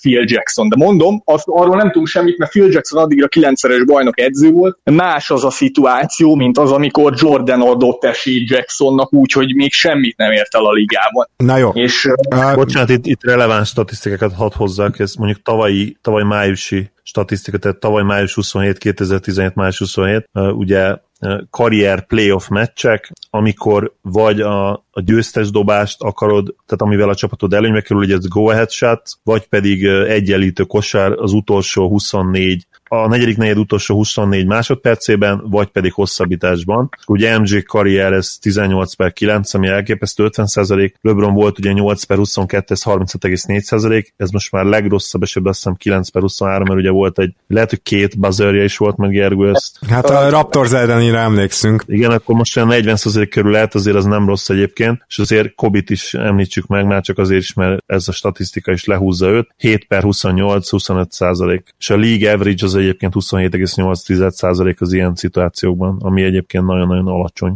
Egy kicsit még pár szót hadd szóljak ígérem rövid leszek. Egyrészt arra, hogy Phil Jacksonnak se adta volna meg az időt. Igazából ez megint az, hogy Mike Brown, aki oda ment, szintén semmi tapasztalattal, 5 évig volt LeBron, 6 évig volt LeBronnak az edzője, tehát nem hiszem, hogy itt, itt megint nem lehet azt elővenni, hogy majd ő, hogyha egy kezdő Phil Jackson jött volna oda, akkor nem adta volna meg neki az esélyt. 6 évig volt uh, Mike Brown az edzője, akiről egyébként már gyakorlatilag a harmadik évében mindenki tudta, hogy teljesen inkompetens az egész szakmájához. Emlékszem, 2007, 2007-ben, ugye, amikor döntőbe jutották, akkor még ugye fiatal gyerekként nézte a meccseket, és Török Péter, meg azt hiszem már Baska is mondta, hogy igazából ennek a Clevelandnek nagyon kéne egy edző, mert Mike Brown úgy hívja a szakmához vagy, ahogy van. Ez valószínűleg Török Péter volt előszokott ilyen. Ő, ő mondott ilyeneket. Igen. Úgyhogy én úgy gondolom, hogy Phil Jacksonnak ugyanúgy meg lett volna az esélye LeBron mellett, csak ugye megint azt nézzük, hogy a hetedik évében Jordannek meg volt a bajnoki címe,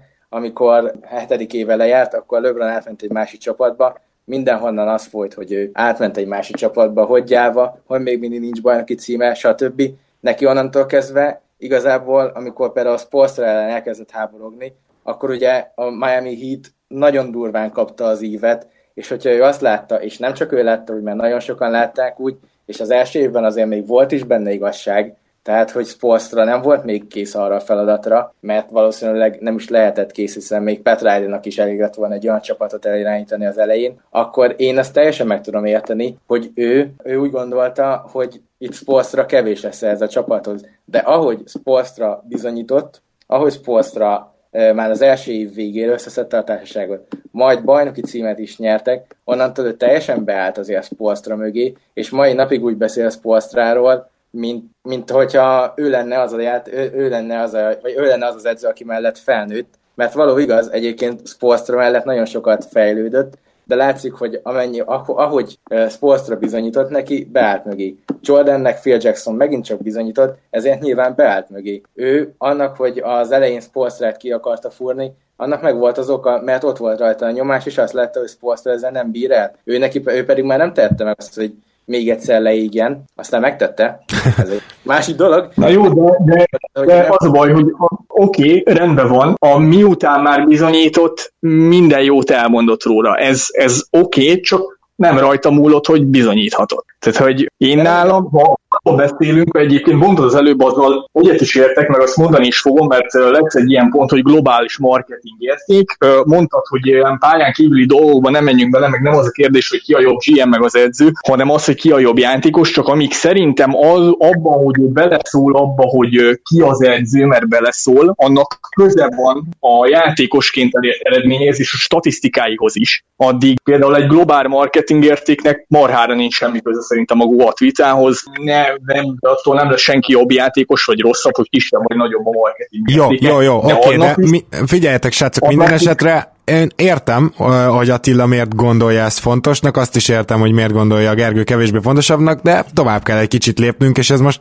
ebbe bele fog kapcsolódni szervesen. Ugye most ezt a pontot Attila te kezdő, úgyhogy szinte folytathatod is a monológot, de hogy kinek voltak jobb csapattársai, mert hogy az eredményekbe ez egészen nyilvánvalóan bele kell, hogy számítson, és ezt mindenképpen fel kell vetni. Erről, hogy ki mennyire tehet, nyugodtan megint fel lehet hozni, de azért legalább ilyen szinten erről beszéljünk, mert egyszerűen nem lehet azt elvárni, és már az ISO korszakban sem lehetett szerintem elvárni, hogy egy játékos teljesen egyedül nyerjen bajnoki címeket. Ez szerintem nyilvánvaló mindenkinek, aki ezt csapatsportnak tekint, és nem egyéni sportnak. Úgyhogy ebbe a témába egy kicsit menjünk bele. Ez a téma az jó, de vissza fogok kapcsolni az előzőre, mert szerintem köze van hozzá annak is, hogy ki milyen csap, tehát milyenek voltak a csapattársai. Rendben az az igazság, hogy mondtad, hogy Mike Brown, mondtad Gergő, hogy Mike Brown 5 vagy 6 évig volt edzője Jamesnek, és hogy neki is megadta az esélyt. Szerintem egy dolog volt, ami miatt megadta LeBron Mike Brownnak az időt, meg az esélyt, az az, hogy támadásból pont ugyanazt csinálja a Mike Brown is, amit Lou csinál most, az az, hogy give the ball to LeBron James, és majd ő megoldja. Jó ez, meg minden. Nem gondolnám, hogy viszont ez a legjobb kosárlabda, és ez a csapattársak szempontjából mondom. Amíg Jordannek ugye a triangle miatt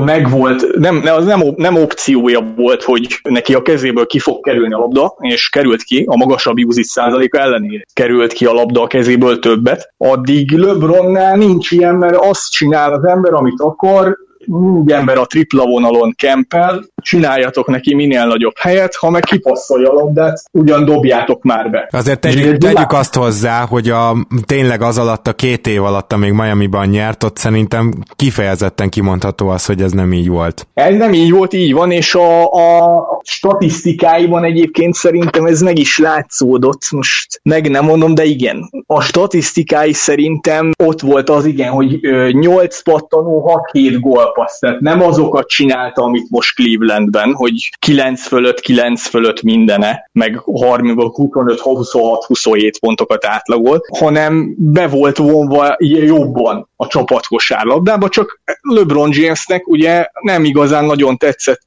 Pat Riley-nak a stílusa, Szerintem egyébként ezt is relativizálni kell, mert ez ugyanolyan korszak függő, mint, a, mint nagyon sok minden más, mint a, a védekezés, a játékra gyakorolt hatás. Ha Pat a 90-es években LeBron GM-je, akkor más a viszony köztük, illetve nem a viszony más, a végeredmény más, mint most. Krauzét úgy utál, sokkal jobban utálta szerintem Jordan Krauzét, mint LeBron volt rosszban Pat Riley-val. De amíg LeBronnál ez most úgy csúcs ciklusosodik ki, hogy négy év után azt mondta, hogy jó reggelt viszont látás, és visszamegyek oda, ahol minden úgy alakul, ahogy én mondom. Addig Jordan nem, nem is egyrészt nem tette, meg mások voltak a szabályok is, nem volt ilyen hatalma játékosoknak, ez mind beleszámít. Viszont az, hogy a csapattársai milyenek egy játékosnak, azt szerintem a magán a játékstíluson is múlik. Most venném elő megint Russell Westbrookot, aki olyan szinten telepszik rá a Thunder játékára, hogy meggyőződésem, hogy neki nincs, neki összességében nem egyetlen biztos, hogy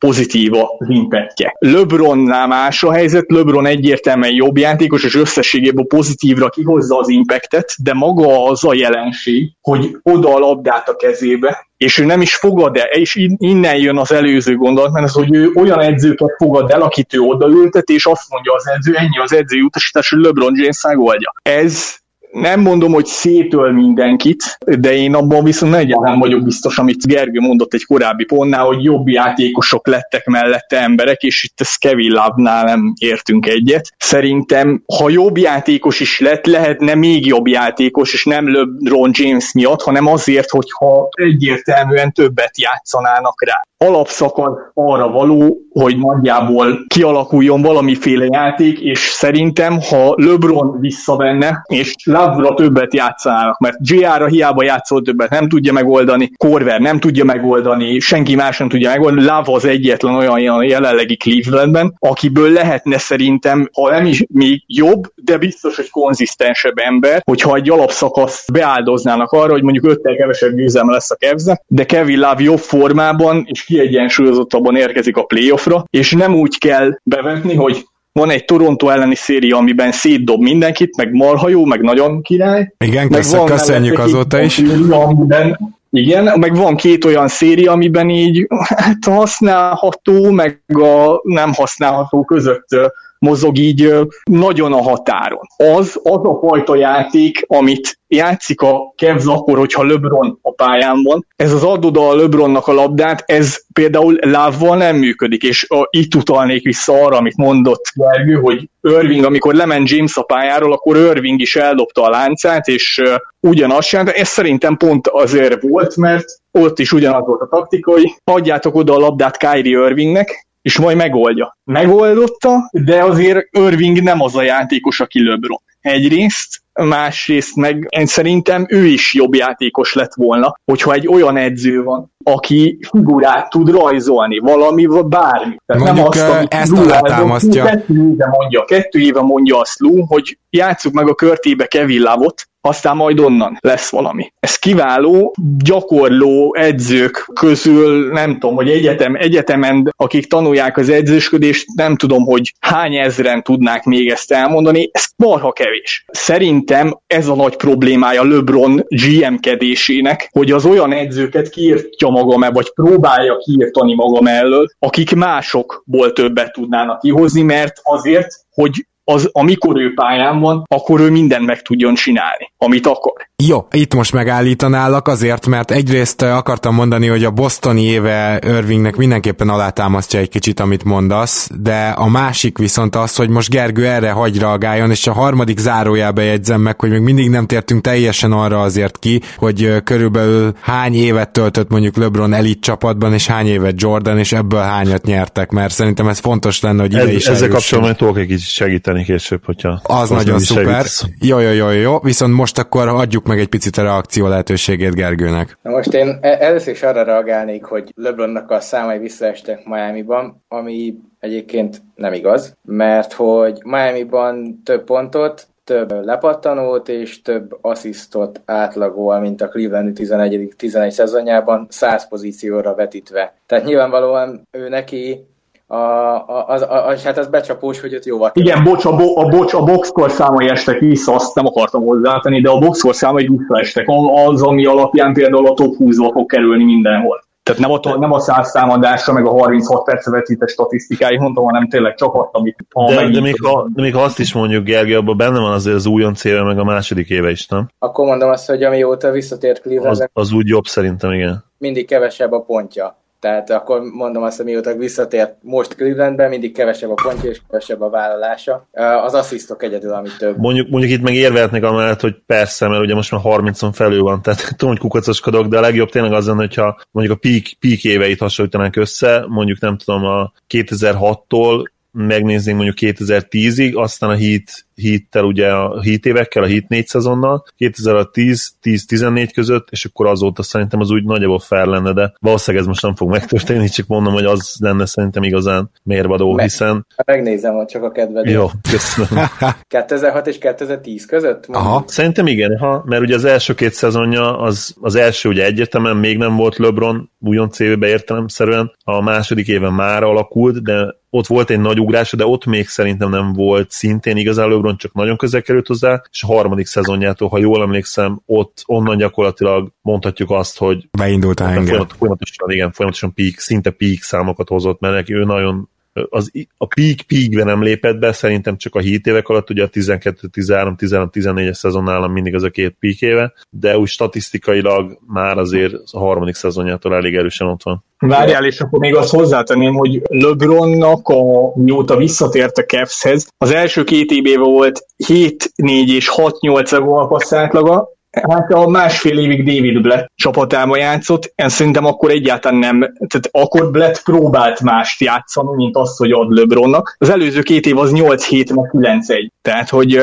visszatértünk az alapokhoz, ami nem, és szerintem nem, a csapattársakra vetített hatása nem. Hiába a magas gólpassz átlag, az én nálam nem feltétlenül jelenti azt, hogy te jobbá teszed a csapattársakat. Persze, hát ez, ez nem vitatárgya, hogy ez nem automatikus átmenet átmenet, meg arról is mesélhetnénk szerintem, hogy mit jelent Chris Paul 10 asszisztja és John Wall 10 asszisztja, csak erről már annyit meséltünk Zolival, hogy na mindegy, jó, oké, persze ezt értjük, Gergő, meg vagy? Igen, 2006 és 2010 között 38,9 pont, 9,9 lepattanó, 9,8 assziszt. 100 támadásra vetítve. Támadásra, Miami-ban 37,5 pont, 10,5 lepattanó, 9,5 assziszt. Miami-ban még több volt a turnover 4,7 turnover ott, 4,4 itt.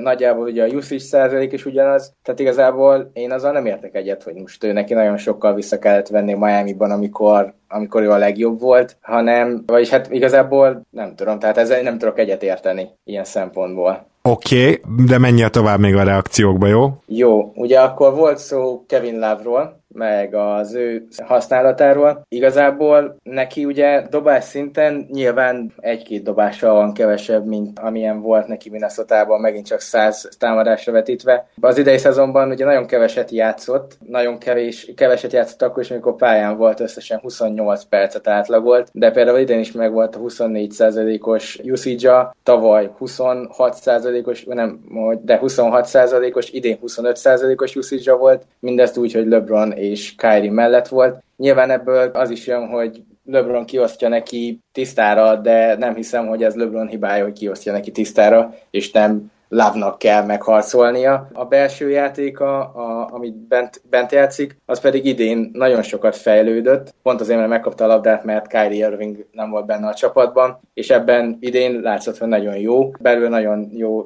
karrierre legjobbját hozta gyakorlatilag, kívülről is a legjobbját hozta, és úgy összességében szerintem ez a szezonja volt neki a legjobb. Ezt én bármikor tartom, szerintem gyakorlatilag minden stat azt támasztja le, hogy ez volt neki a karrier szezonja, csak sok volt a sérülés, és ezért kevés kácset játszott, meg összességében kevés percet játszott a pályán, hiszen nagyon sokszor volt az, hogy ugye voltak neki szerintem 4-5 5 perces meccs, ami nagyon sokat lehoz a átlagos boxkor számokból, meg nagyon sokszor volt neki sérülése, amelyről meg nyilván megint csak nem LeBron tehet, de gondolom ezt nem is akarjuk ráfogni. Tehát akkor itt azt mondod, hogy mint játékos most van a csúcson, amivel úgy nagyjából egyetértenik, tehát képességbe. Most azt mondod, hogy statisztikailag is konkrétan az idei volt a legjobb szezonja, mert ezzel masszívan nem értenék egyet. Hát most, hogyha száz pozícióra vetítve nézzük meg az advanced statokat nézzük, akkor mindenképp az idei volt a legjobb szezonja. Plusz-minuszra true shooting percentage mindenre? Igen. Uh-huh. Mondjuk, ha így van, akkor biztos így van, akkor, akkor hajlok arra, hogy egyetértsek veled, hozzátéve, hogy azért nem tudjuk, hogy mi lett volna, ha 35 percet játszik meccsenként. Offensive box plusz mínuszban volt kettő jobb szezonja. Uh-huh. Az mondjuk nem feltétlenül probléma. Igen, tehát a... van most felette, amit szokott ő hozni, mert 62 61,5 százalékot hozott, sose volt még 59, 59,1 volt a legjobb. Igen, az, az karrier legjobb neki egyértelműen nem volt 60 Bár azt tegyük hozzá, hogy a TS-nek mindig jót tesz, hogyha kevesebbet játszol már, mint percben, és ezért konkrétan kevesebbet dobsz rá, az azt jelenti, hogy valószínűleg jobb dobó helyzeteid vannak, tehát azért e- ezt a kis korrekciót én ide vigyezteném. Szóval, hogy a Jordan-Pippen kapcsolatról azért az nem volt mindig felhőtlen. Az első bajnoki címig, ezt nagyon sok helyen olvastam már, nem lehet, hogy ezt Attila jobban tudja, de én nagyon sok helyen olvastam azt, hogy az első bajnoki címig Jordan úgy gondolta, hogy Pippen nem lesz elég arra, hogy ő legyen a második számú opció, és nem bízott benne. És én ezt nagyon sok helyen olvastam, úgyhogy nem tudom, hogy ti erről mit tudtok, de én úgy tudom, hogy ő, ő nagyon sokáig úgy volt, hogy Pippen nem lesz ide elég, és neki más társ kell. A Attila, azt hiszem tiéd a terep, mert akár reakcióra, akár konkrétan erre. De ha olvastam volna is, most úgy tennék, hogy én erről nem hallottam, úgyhogy Arra viszont hogy reagálják már még, hogy ez a love usage, tehát statisztikai alapon jó ez, meg minden, de én a usage-ra ezt mondtam már, hogy a usage az a támadás méri, és a, mag- a támadásokat nem méri. Azt mondtad, hogy nem LeBron hibája, hogy kiosztja neki üresre, de az viszont, amikor a playoffban előjövünk, a, hogy a harmadik körbe, meg a döntőbe miért nem tud Kevin Love jobban játszani, meg miért nem dob 25 pont pontot, meg miért nem tudja egyedül megoldani, mikor volt olyan, amikor meg tudta oldani, akkor szerintem az marhára nem mindegy, hogy a szezon közben LeBron kiosztásaiból élsz, vagy bedobsz 3, 5, 6-8 meccset arra, hogy Kevin Love-nak odaadda a labdát többet. És mondta te is, hogy kevesebbet játszott, ugye sérült is volt, de tehát én azt Kevin Love-nál egyáltalán nem érzem azt, hogy ő eleget kapna a labdát, és ez részben LeBron miatt van. Ami szerintem viszont már az ő hibája. Részben Lou miatt van, amit szintén részben LeBron pályának tartok. Én szerintem az ő, az, hogy, az, hogy jobb true shootingja van, az szerintem abból adódik, hogy tisztán dobó helyzetekből dob. De ettől nem lesz jobb játékos. Hiába jobb a true shootingja, mint eddig bármikor. Jó, szerintem egy picit próbáljunk meg haladni abba az irányba is, hogy most akkor tulajdonképpen kinek milyen csapatok álltak rendelkezésre, hogy elérje a bajnoki címeket. Jó, akkor én itt szerintem majd hozok egy kis statisztikát. Aznak nagyon örülök, jöhet. Ha már megnéztem. Még gyorsan annyit, hogy volt ilyen, én is emlékszem, olvastam egy cikket erről, és ha jól emlékszem, volt egy Pippen, egy Pippen, illetve egy Bulls és Seattle Supersonics majdnem csere, ahol Sean Kemp ment volna Scotty Pippenért, és ugye lehet, hogy itt hülyeséget mondok, akkor, akkor elnézést mindenkit, de én úgy emlékszem, hogy Jordan még mondta is George Carlnak, hogy nagyon jól járna Pippennel, hogy ha minden igaz, George Carl is ugye tudom, hogy ott edző volt, úgyhogy ez is érdekes. Hát abban az időben, és megbeszéltük, hogy erről nem nagyon fogunk beszélni, de, de ebből is lehetne egy érdekes párhuzamot állítani, hogy, hogy akkor nem volt még ugye közösségi média, nem volt internet, vagy volt is internet, ugye akkor már volt 83 óta létezik az internet, de ugye nem volt még elterjedve, és, és emiatt hát ugye ez se terjedhetett el így az emberek között, és, és nem alakulhatott ki esetleg egy olyan negatív vélemény, amit talán ma kialakulna Jordan, ugye sose fogjuk megtudni. Na de akkor visszatérő statisztikákra, egy újságíró kigyűjtötte több mint tíz szezonon át ezt az összehasonlítást, ami ugye a csapattársakat vizsgálta, és hát megnézte a PERT, ugye a kollektív PER, és a BPM-et is, ami ugye a box plus plus minus statisztika. Itt egyébként annyit hagy tegyünk, tegyek hozzá, de szerintem hasznosnak találod te is, Zoli, hogy azért nem tudunk real plus minus mondani Jordan korából, mert visszamenőleg még nem csinálták meg. Így van, pontosan köszönöm, hogy ezt hozzátetted. Tehát itt mondom, 13 szezonról beszélünk, ugye mind két játékosnál, MJ-nél 85 és 98 közötti időszakra jött ez ki, LeBronnál pedig ugye a 2003 és 2014 közötti időszakra. És hát érdekes, mert nagyon-nagyon közel van egymáshoz, mind a kettő statisztika, hogyha pert nézzük, a kollektív pert, akkor MJ csapattársai 16,7-es perrel rendelkeztek, LeBron csapattársai 18,1-el, viszont, hogyha megnézzük ugye ezt a blocks plus-minus, akkor 2,3 2,3 MJ csapattársai is csak 1,6 LeBron csapattársainnál, és ez számomra azt mondja, de majd kíváncsi a ti véleményeitekre is, hogy MJ csapata jobban össze voltak rakva, és valószínűleg, ha, ha advanced beszélünk, akkor neki talán megadatott az, hogy jobb játékosok mellett tudjon játszani, hogyha egy Scottie Pippenre gondolok, vagy akár egy Dennis Rodmanre, vagy akár egy Ron Harperre, hogyha a kiegészítő embereket nézzük, vagy mondjuk egy BG Armstrongra, és meg lehetne sorolni Horace Grant, olyan játékosok jutnak eszembe, akik ha, ha a boxscore statokat nem is tudták dominálni, de, de advanced statokban nagyon-nagyon jók voltak, és a szerepüket szinte tökéletes szintig játszották. Ugye, ha a LeBron karrierje elejét nézik, akkor ugye totális hát wrestling csapattársakkal kellett játszani, akik hát tényleg ez az abszolút futottak még kategóriába tartoztak, és aztán ugye ez, ez mikor kezdett megfordulni, gyakorlatilag csak 2010-zel mondhatjuk azt, úgyhogy ebből a szempontból LeBron biz, szinte bizonyosan, sőt, szerintem ebből Attila is egyet fog érteni, addig nagyon komoly hátrányban volt, és aztán viszont érvetünk amellett, hogy utána ez megfordult, és ha például a támadásbeli talentumot nézzük, akkor LeBronnak onnantól kezdve valószínűleg jobb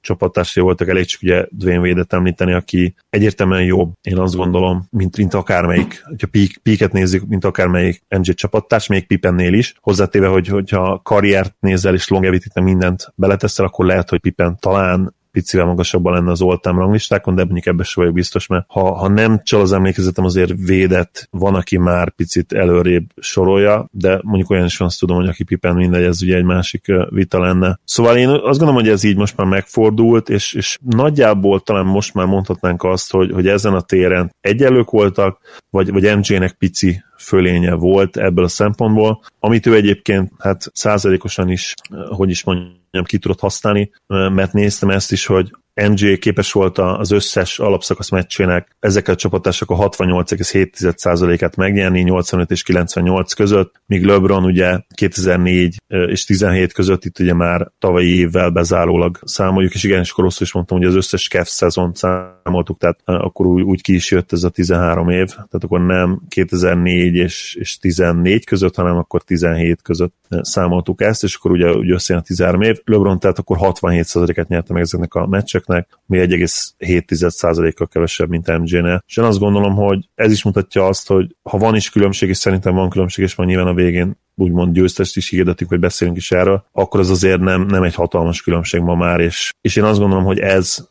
a csapattársaknál is megemlíthető, mert míg pályafutásuk elejét nézve, vagy akár közepét nézve LeBron hátrányban volt, ahogy mondtam, azért ez azóta megfordult. Nem tudom, Gergő, egyetértesz ezzel, vagy lehet, hogy most akkor a kezdjen Attila, hogyha már az előbb te. Mert nem feltétlenül értek veled egyet, és tehát nem elvakultan akarom védeni Jordan. Szerintem a, az a Pippen, akivel Jordan együtt játszott, az szerintem tök egyértelműen jobb játékos, mint az a véd, akivel LeBron játszott együtt. Az, hogy Peak véd milyen játékos volt, az olyan szempontból mindegy, hogy mire LeBron mellé került, addigra már nem volt a Peak véd, és az a véd, aki... aki Ez igaz, de mondjuk az első szezonja nagyon-nagyon erős volt, tehát ott azért azt szerintem összehasonlítható akár még Pippen évvel. Csak az a baj, hogy én nekem, én szerintem Pippen mindent összevetve elő-hátul tett annyit bele minimum, és a ma, nagyon maximum megára adom. Én szerintem Pippen akkor már, tehát annál a végén, aki 2010-ben, és ott még jó volt, tényleg jó volt, volt két éve, azt hiszem Gergő azt mondta, két éve volt, ami tényleg jó volt, utána az utolsó két évben már cipelték ha, ha, nagyon, ha nagyon őszinték akarunk lenni. Ez így, ez így volt, igen. Vagy ha nagyon sarkosan akarunk fogalmazni. Igen. Igen, de ettől függetlenül én azt mondom, hogy Jordannek jobb csapattársai voltak, mert Dennis Rodman meg x-szeres pattanó király volt, nem kifeje, és szerintem minden idők legjobb pattanózója. Will Chamberlain ide lehet venni, de az más korszak volt. Gyorsan bedobom Reggie Evans-t, csak azért, mert muszáj. Igen, igen, igen, igen. Még uh, Anderson Varezsáóra, meg Rafael Araúzsóra gondoltam még. Sir Charles viszont viccen kívül még oda lehet venni. Igen, igen, igen. Na most csak az a baj, hogy ahogy Pippennél is mondtad, Zoli, hogy Pippen nem véletlenül lett az, aki, mert Jordannel a legjobbat hoztán ki egymásból. Ezt gyakorlatilag azt nem mondom, hogy együtt nőttek fel, mert Jordannek volt több év előnye, tehát ő tudott segíteni Pipennek. Úgy, úgy szerintem Rodman, és a véletlenül lett az a játékos még, aki a Bullsban volt, mert Rodman a Detroitban volt még nem agy halott ember, utána, amikor elkerült San Antonio-ba, ott nagyon, na ott kezdődtek szerint. Jó, nem neki voltak már korábban is pályán kívüli dolgai, de, de nem lehetett bírni az emberrel Tehát az, hogy, az, hogy Rodman pattanó király volt a San Antonio Spursnél, az azért nem mondja el szerintem, hogy ő neki a pályán gyakorolra gyakorolhat, tehát a játékra gyakorolt hatása az ennél kevesebb volt, mert, mert, mert, mert már sötét volt, mert már egyfolytában magyarázott, minden baja volt. Azt, azt mindenképpen el lehet mondani szerintem, és hogy érdekes módon Rodman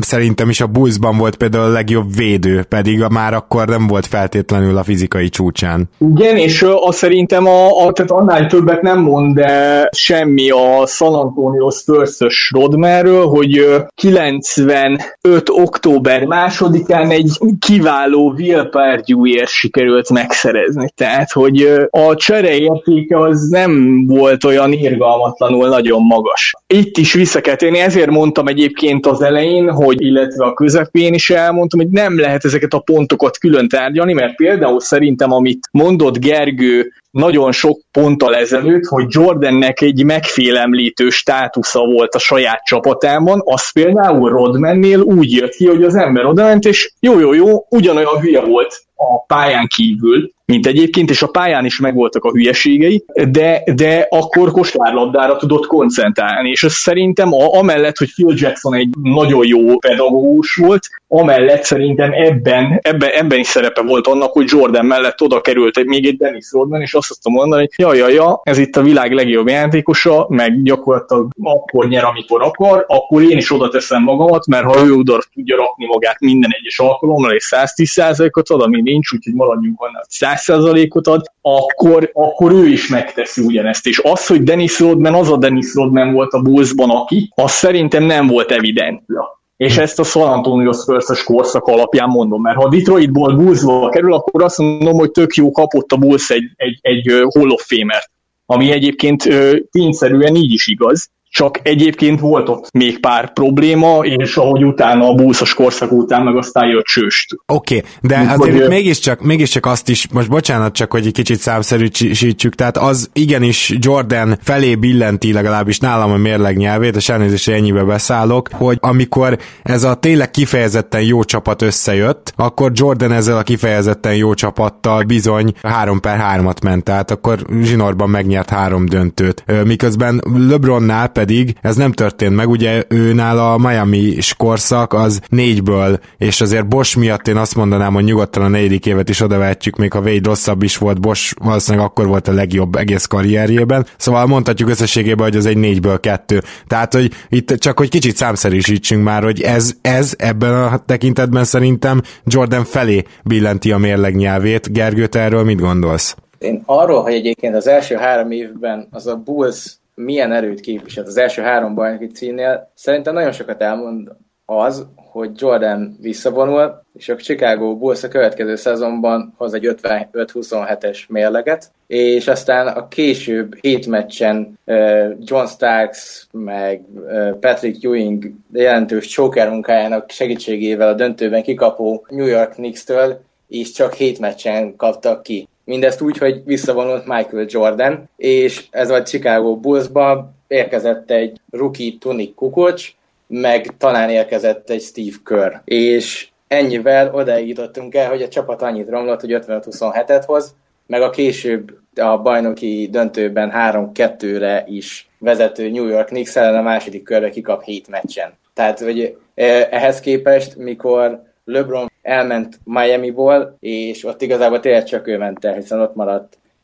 Bosch, meg ott maradt Dwayne Wade is. Ahhoz képest ugye ott amíg Chris Bosch egészséges volt, mert ugye ott neki már abban az évben elkezdődtek ezek a problémái, amelyek utána véget vetettek a karrierjének, addig is a Miami Heat gyakorlatilag 19-25-ös negatív mérleget tudott felhozni. Tehát szerintem az, egy, az nem igaz, hogy, hogy az a az a, ez a hit még annyira jó lett volna az utolsó évében. Ahogy az sem igaz, hogy az első három éves Bulls ne lett volna ott a simán a legjobb csapatok, sőt a legjobb csapatok között. Hiszen utána is, ha megint megnézzük a következő évet, ugye Jordan évközben visszatért, de odáig megint csak pozitív mérleget hoztak, pedig akkor már nem volt Horace Grant sem, Horace Grant sem és megint csak bejutottak simán a play megint elmentek a második körbe, aztán ott kiestek a Shaquille O'Neal vezette Orlando Magic-től, amely egyébként a, az egyedüli olyan csapat lehetett volna valószínűleg, ami tényleg veszélyes lehetett volna a, például az utolsó évben a Bullsra. Erre majd ki fogunk térni szerintem, vagy nem tudom. De ott megint csak erről lehet hozni azt, hogy ez a csapat erős volt, Jordan nélkül is.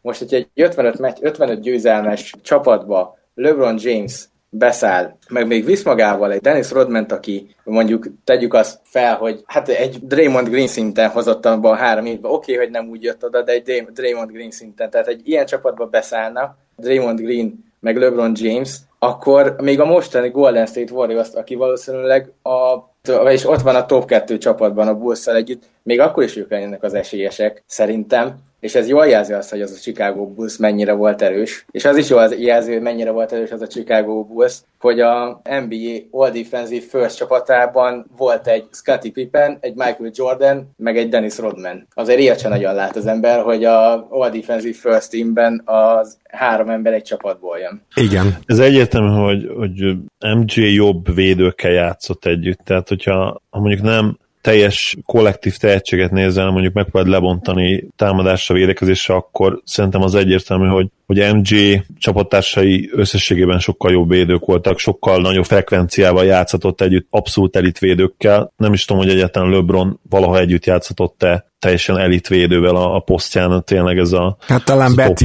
volt az első Miami Heat-es Talán, talán igen, de ugye már az a Betty is talán, talán túl volt a csúcson. Igen, Gergő? Hát ő is már azért túl volt a csúcsán, ezt akartam hozzátenni Jamesnek, vagy Jordannek, meg ott volt még akár Horace Grant is, aki szintén ott volt a év második legjobb védekezőtösébe az első három évben. Igen, viszont amit szintén hozzá akartam tenni, hogy pontosan ez jelzi azt nem, vagy ennek lehet az oka, hogy, hogy az MJ nélküli Bulls is releváns tudott maradni, hiszen egyrészt egy olyan érebe voltak, ahol a védekezés védekezésnek már csak amiatt is nagyobb impactja volt, hogy mindenki azt gondolta, hogy a védekezésnek nagy impactja van, hogyha ezt így mondhatom, és, és tényleg jobb védőkkel játszottak együtt, ugye a liga átlag scoring is szerintem lényegesen alacsonyabb lehetett, mint ma, és az a Bulls könnyebben tudott meccseket nyerni, nyilvánvalóan és logikusan még MJ nélkül is, mint mondjuk egy advanced stat érában, analitikus érában teljes mértékben LeBron James köré épülő csapat, amelyik szinte bizonyosan sokkal jobb volt támadásban, mint védekezésben, és kivetted, vagy kivennéd ezt a játékost, ugye mondhatjuk itt azokat a meccseket is, akkor LeBron nem játszott, ugye ott is notóriusan, borzasztóan szerepeltek a csapatai az utóbbi, hát az egész karrierje alatt mondhatjuk. De Cleveland az főleg, tehát a, Cleveland ez az utóbbi igen, Cleveland az egész, egész nagyon... ráépül, igen, tehát ez valahol logikus is, és ez nem feltétlenül azt mondhatja számomra, hogy LeBron összességében értékesebb, de tudom, hogy nem te sem ezzel érveltél, csak nyilvánvalóan próbáljuk megfogni azt, hogy ki gyakorolta a csapatára nagyobb hatást, csak itt ugye az is fontos, hogy minden játékosnak vannak korlátai, egy Michael Jordannak és egy LeBron Jamesnek is, és mondjuk ha itt MJ szemszögéből nézzük, ha neki jobban védekező csapattársai voltak egy olyan érában, ahol eleve ugye a, a scoringnak nem volt ekkora szerepe a pontszerzésnek, illetve nem is voltak olyan pontátlagok, akkor teljesen természetes, hogy, hogy nélküle a csapata még valamennyire releváns vagy kompetitív tudott maradni, és az is teljesen egyértelmű, hogy LeBron nélkül pedig az ő csapata már nem ebben az új érában. Még azt akartam megegyezni, igen, hogy én úgy gondolom, hogyha most a csapatokat nézzük, meg akár az ellenfeleket is. Igen, ez azt akartam mondani, hogy nyugodtan Ami... térjünk át a következő pontra, mert az az, hogy milyen ellenfelek voltak, az sem mindegy. Szerintem mindent egybevetve a hitnek három, hát kettő és fél három, ott már azért véd a, halma, a San Antonio elleni első döntőben hát erősen net negatív volt konkrétan, vele a csapat 36 ponttal volt rosszabb, mint nélküle, tehát ott azért már voltak bajok véddel, de mondjuk azt, hogy háromszor volt tényleg esélyes, és ebből ugye kettőt megnyertek, egy James ment el, azt nem is nagyon lehet ugye letagadni, hogy az hogy az, az, az, az volt az a vereség. Úgyhogy úgy gondolom, hogy háromszor voltak esélyesek. Jordanék, meg hát talán az utolsó, a, a Utah elleni volt az, ami ami rezgős volt, szerintem a többiben torony magas esélyesek voltak, és hát azért ott az az utolsó bajnoki menetelés, az már érdekes volt szerintem. Ott azért már volt egy nagyon durva Jordan lebőgés is, egy hetedik meccsen például, amit azért kevés szoktunk meg, megénekelni, és ott már azért Jordan se volt az igazi. Uh-huh. Most azért e, itt még azt is csak annyit tennék hozzá, hogy viszont azt is meg kéne nézni, hogy hogy megy át, hogy ment át a Bulls keleten, és hogy hogy ment át a Heat keleten, mert a Heatnek abban az időszakban egyetlen egy keleti kihívója volt, viszont Jordan kelete az nem volt egy gyenge kelet. Igen, Jordannek ugye volt egy New York az első három évben, aztán talán volt egy Indiana Pacers, a többi az azért ott is simák voltak. Azért. Jó, akkor az India közös pont, mert ugye a Heatnek meg csak az Indi volt gyakorlatilag. És, és egyébként erről később is beszéltünk, bocsánat, és ez, ez konzisztensen talán jellemző volt, hogy LeBronnak az út a döntőig szinte mindig könnyebb volt, és, és az addigi konkurencia egyértelműen erősebb volt MJ-nél, de ugyanakkor meg ahogy elérkezünk a döntőig, ott meg szerintem az ellenkezőjét jelentetjük ki. Most már egy összességében kilenc LeBron döntő után kijelentetjük azt, hogy neki viszont az átlagos döntőbeli konkurencia sokkal magasabb volt, mint MJ átlagos döntőbeli konkurenciája. Attila? Hát én nagyjából egyetértek egyébként az elhangzottak, mondom, én a, a Zolival vitatkoztam csak annyival, hogy én szerintem, a, és ezt talán is írom, hogy a buszos csapattársak azok egyszerűen jobbak voltak, mint Jamesé. Abban nem vagyok biztos, hogy ebben mennyi a szerencsefaktor, és mennyi a, az a faktor, amennyi, amennyi Jordanhez köthető. Az ellenfeleknél nincs vita köztünk, bár ott azért az a kelet az a bajnoki években már lehet, hogy mondjuk nem volt ott a Detroit annyira, mint előtte, de ugye amikor elmondjuk, hogy Jordan nem jutott el nyolcszor a döntőig, akkor ugye azt se árt elmondani, hogy nyolcszor zsinórba, hogy azért a 88-as, meg a, vagy a 89-es, meg a 90-es Detroit Pistons-szal se találkozott sose LeBron keleten, tehát hogy a, a, azok a csapatok sem az a szint, amit James megtapasztalhatott mostanában, de de, én nálam ezért uh, sarkos az is, mert mindig elő szoktak jönni az ilyen vitába, hogy akkor a 6 per 6 mellé oda valaki, hogy Ginorba 8 döntő, mind a kettő igaz, csak önmagában egyik se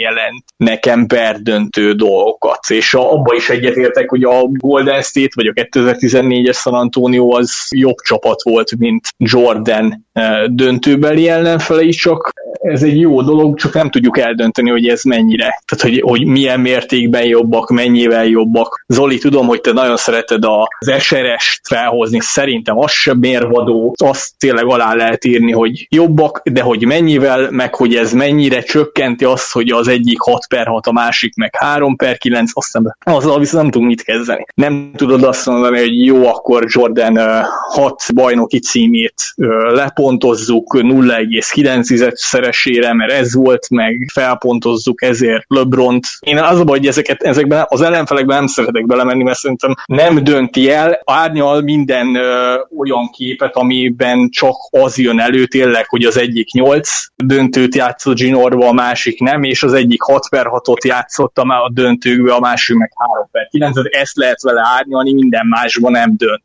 Maxim olyan szinten maradt nálam érv, hogy, hogy azért MJ-nek mutatja valamennyire ezt a clutch faktorát, ami egyébként ugye ezekben az utolsó dobásokból is lemérhető, és, és LeBron is egyértelműen clutch, tehát nem lehet vitatkozni ezzel. Ő is mentálisan az utolsó pillanatokban kiélezett szituációkban ő is nagyon-nagyon jó, de ha ez mérhető valamilyen szinten, és már pedig azt gondolom, hogy ez valamennyire azért mérhető, kijelenthetjük azt, hogy MJ ebben még jobb volt, én, én úgy érzem, hogy még jobb volt ebben, és ellentétben például Bryant-tel, akinél ez nagy rész azért reputáció volt, és, és valahol egy ilyen mítosz is, amit, amit nála segített a, az éra, amiben benne vagyunk, ugye ez a uh, social media éra, meg, meg ugye az ESPN, a, aki mindig imádta őt, és, és tényleg nagyon-nagyon érdekelt volt, anyagilag is érdekelt volt abban, hogy, hogy legyen egy, egy Bryant MG debate, ugye egy vita. Szóval nála azért ez ott volt erősen. LeBronnál érdekes módon nagyon sokáig nem lett felkapva ez a, ez a LeBron MG vita. Akkor lett ez igazán, amikor végleg eldőlt, és, és úgymond feladta az ESPN is, és a közvélemény is azt, azt az álmot, az ő álmukat, hogy, hogy Kobi, mint legit kihívó szerepelsen hosszú távon is, akár évtizedek múlva is, tehát ott, ott bedőlt minden, ott szerintem mindenki rájött arra, kivéve nyilván a legelvetemültebb Bryant fanokat, hogy, hogy ebből soha nem lesz igazán legit összehasonlítás, hosszú távon legalábbis semmiképp, és onnantól kezdve lett LeBron úgymond az új kihívó, és, és azt gondolom, hogy ő egyértelműen minőségibb kihívó, és tudom, hogy ebben egyébként mindannyian egyetértünk itt, hogy, hogy mennyire van közel, én azt gondolom, hogy nagyon sok szempontból közel van, Na, nem, majd a végén még erről beszélünk egy kicsit. Uh, már csak azért is, mert ugye még én itt a longevity-t írtam fel szempontnak, de inkább úgy kérdezném, hogy akár Attila, akár Gergő, van-e olyan fontos szempont, amiről szerintetek még nem beszéltünk, és amiben érdemes lenne belemenni? Én majd ezzel a longevity-vel kapcsolatban majd mondok pár szót. Először még mindig előjön ez, hogy, hogy hát azért a Jordan féle kelet az, na az, az mindent vitt. Tehát, hogy így Elmondom, hogy a bajnoki címeknél milyen mérleggel hozta le keletet a Bulls. 11 1 itt volt egy 11-5, az, az, az szoros volt, mondjuk úgy, 11-2, 11-1, 11-2 és 11-4, amiben volt egy hétmeccses sorozat, ami, ami tényleg szoros volt. És a másik, ami egy kicsit csak árnyalna a képet, én nem fogom, persze nem is lehet vitatni, hogy Jordan clutch volt, csak ez, a, ez amikor így már túldimenzionálunk, túldimenzionálunk egy embert. Tehát én emlékszem az idei playoff során volt olyan, hogy Jamesnek volt a bostoni első meccs valamivel gyengébb volt, mint az addig, tehát mit tudom én, egy, ne, most nem fogok pontos számot mondani, de az egy gyengébb volt valamivel. Jordannel kapcsolatban mondtam, hogy hát azért Jordannek is volt a gyengébb meccsei, hát ezzel kaptam ugye 66 nevetős smiley és akkor most itt már, hogyha már itt vagyunk egy podcastban, akkor hagyd mondjam már el, hogy itt a Jordan clutch mítoszhoz kapcsolva csak két meccset hagyozzak fel, ami a két talán legfontosabb meccs volt az egész hatos bajnoki címsorozatban, két legnetszesebb mondjuk úgy. Volt egyszer a 93-as menetelés során egy olyan helyzet, hogy 2-0-ra ment a New York Knicks. És ekkor jött a harmadik meccs.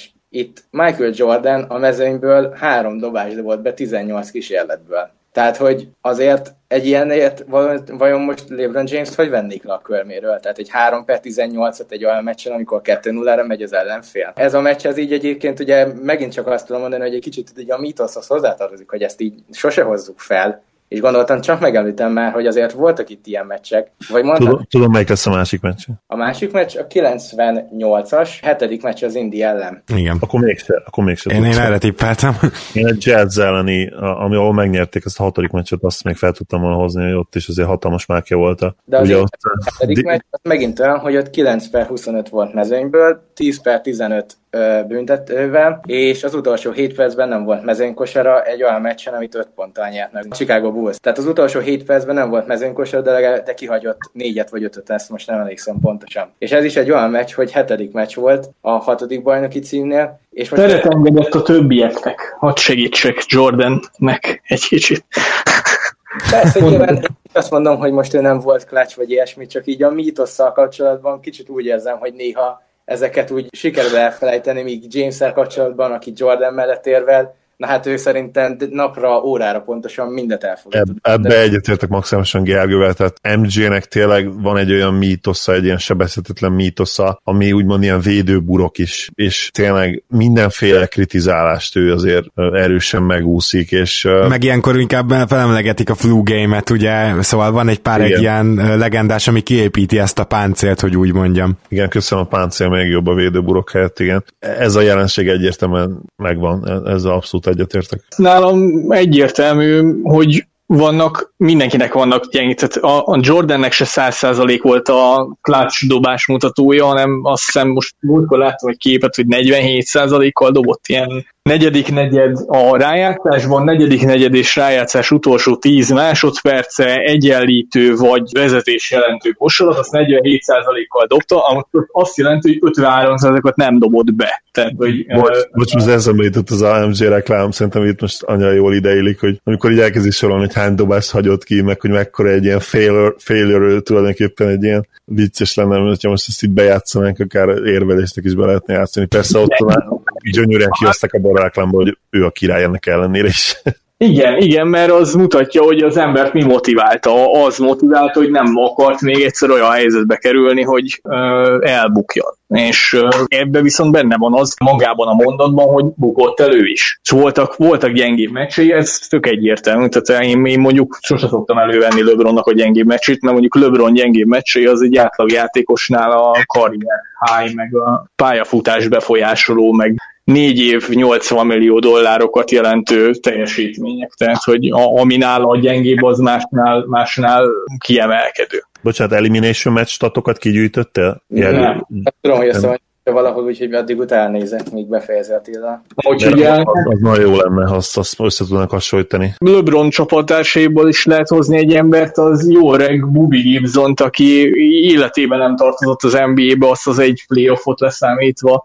Nem tudom, hogy mennyit kapott, de sok év sokkal több jót, mint kellett volna. De tényleg, mert még az alapszakaszban se volt jó, tehát az a hihetetlen, hogy ő nem is egy szezonos játékos volt, hanem egy playoffos játékos. Igen. Azért mondom, tehát én ezeket sosem szoktam elővenni, az, az arány a lényeg nekem, mert van, mindenkinek van gyengé teljesítménye, ez az, ami alapján a, a Kobinál nem bírom ezt a mítosz, hogy ő a klácsjátékos, a klácsjátékosa, mert az nem igaz, tehát hogy az, az statisztikával meg lehet uh, uh, mutatni, hogy Kobe Bryant lehet, hogy meg persze rá is rá lehetett bízni az utolsó dobás, meg ha vannak a ligában 400-an, akiknek nem is lehetne odaadni a dobást olyan helyzetben, olyan helyzetben, amikor neki oda lenne. Csak az a baj, hogy ön nem klácsjátékosok klácsjátékos, hanem van nála a liga történetében 15-25 olyan emberke, akik 10%-okkal jobban dobtak. Ez nem kevés. Úgyhogy én ezt LeBronnál nem robom fel, meg nem, nem tehát én szerintem megközelítőleg olyan klácsjátékos, csak ami Jordannél egyébként én azt majd máshol a globál marketing értéknél meg fogom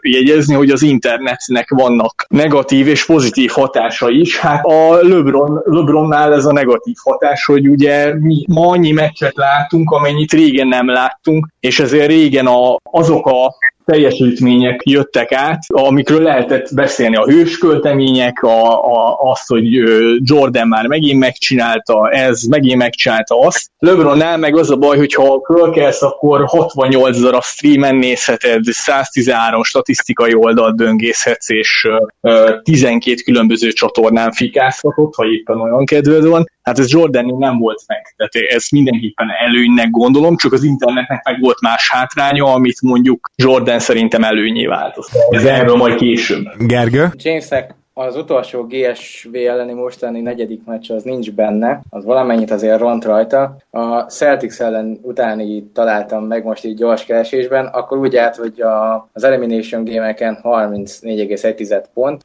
11 lepattanó, és mennyi assziszt? 7 és fél asszisztot átlagolt. Jordan az Elimination gémeken pedig 31,3 pontot, tehát egy három ponttal kevesebbet. Field, field goal tudunk valamit hatékonyságról, meg gondolom advenstatok nem lesznek. 6,6 a field goalos hatékonysága, Jamesnek pedig egy gyorsat számolok, mert csak az van feltüntetve, hogy mennyiből mennyi. Ez itt az elimination meccseken, ugye? Tehát itt nem utolsó dobásokról beszélünk, mert ezt tudom, hogy abban Jordan jobb. Mármint playoffban, meg karrierben meg nem, de playoffban igen. 49% a field goal százaléka, Jordannek pedig akkor, ahogy az előbb mondtam, 46,6 százalék. Uh-huh. Igen, hát azért ez elég, elég meggyőző.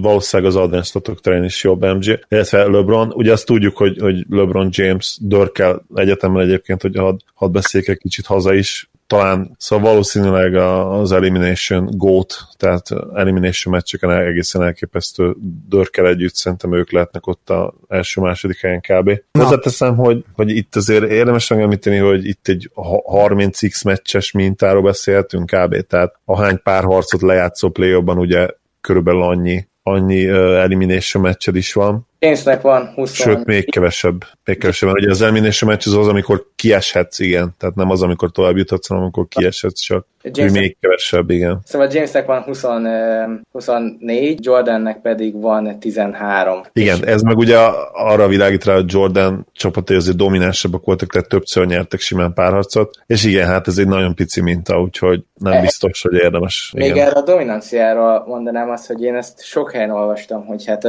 legacy szempontjából azért hogy néz ki azt, hogy kétszer kisöpörnek. Igazából ezzel kapcsolatban én csak ezt szerettem volna felhozni, hogy ezt én egy óriási nagy baromságnak tartom. Egyetértek. Szerintem legacy szempontjából 4-3-mal kikapni sokkal gázabb, mint kikapni söpréssel, mert söprésnél, vagy 4-1-nél látszik, hogy esélytelen volt a csapatod, még hogyha 4-3-mal kapsz ki, akkor azért már megkérdeződik, hogy... Igen, általában igen, nyilván lehetnek kivételek, tehát ha mondjuk négy meccset elbuksz összesen négy ponttal, mindegyik meccset mondjuk egy ponttal bukod el, és minden négyszer kihagyod a, a go-ahead dobást, vagy a, dön, vagy a döntő, ugye a game winning kísérletet, akkor nyilván más a helyzet, de hát ilyen szinte soha nem fordul elő, vagy, vagy legalábbis nagyon-nagyon-nagyon ritkán, hogy egy, egy négy nullas párat igen, hát, igen ha mindig felhozom a Memphis Spurs-t, ugye azt a konfer- konferencia döntőt, még ott is volt egy nem szoros meccs, pedig ott két hosszabbítás volt, és egy, egy labdás azon kívül is, de, de még ott is volt egy simább Spurs győzelem. Egy picit szerintem lovagoljunk tovább, tehát a longevity, mint szempont egyáltalán számíthat-e, mert ugye ez kicsit genetikai adottság, illetve Jordan vissza is vonult, de lehet, hogy azt mondhatjuk, hogy jól tette. Gergő mondtad, hogy erre hoztál példákat.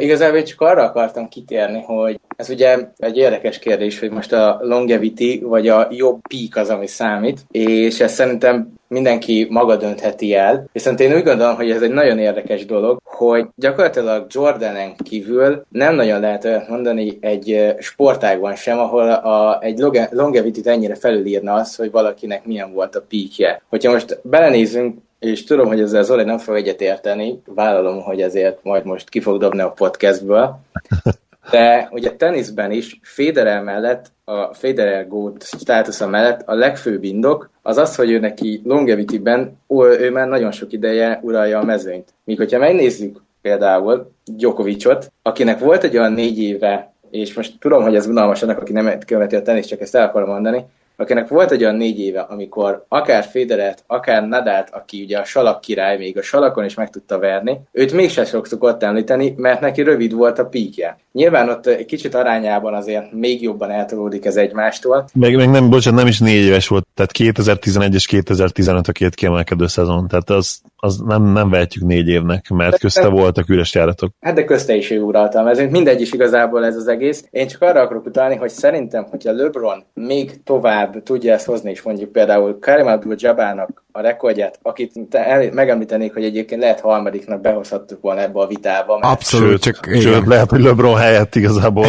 mellette kellene érvelnünk most még mert hogy ugye csak nem, nem nagyon látok olyan embert, aki Karim Abdul-Jabbar kora óta követi a csoportot, és, és az Igen, igen, az nehézkes. Hát igen. a csoportot Misi, biztos Misi nem, de még az NBA-t sem.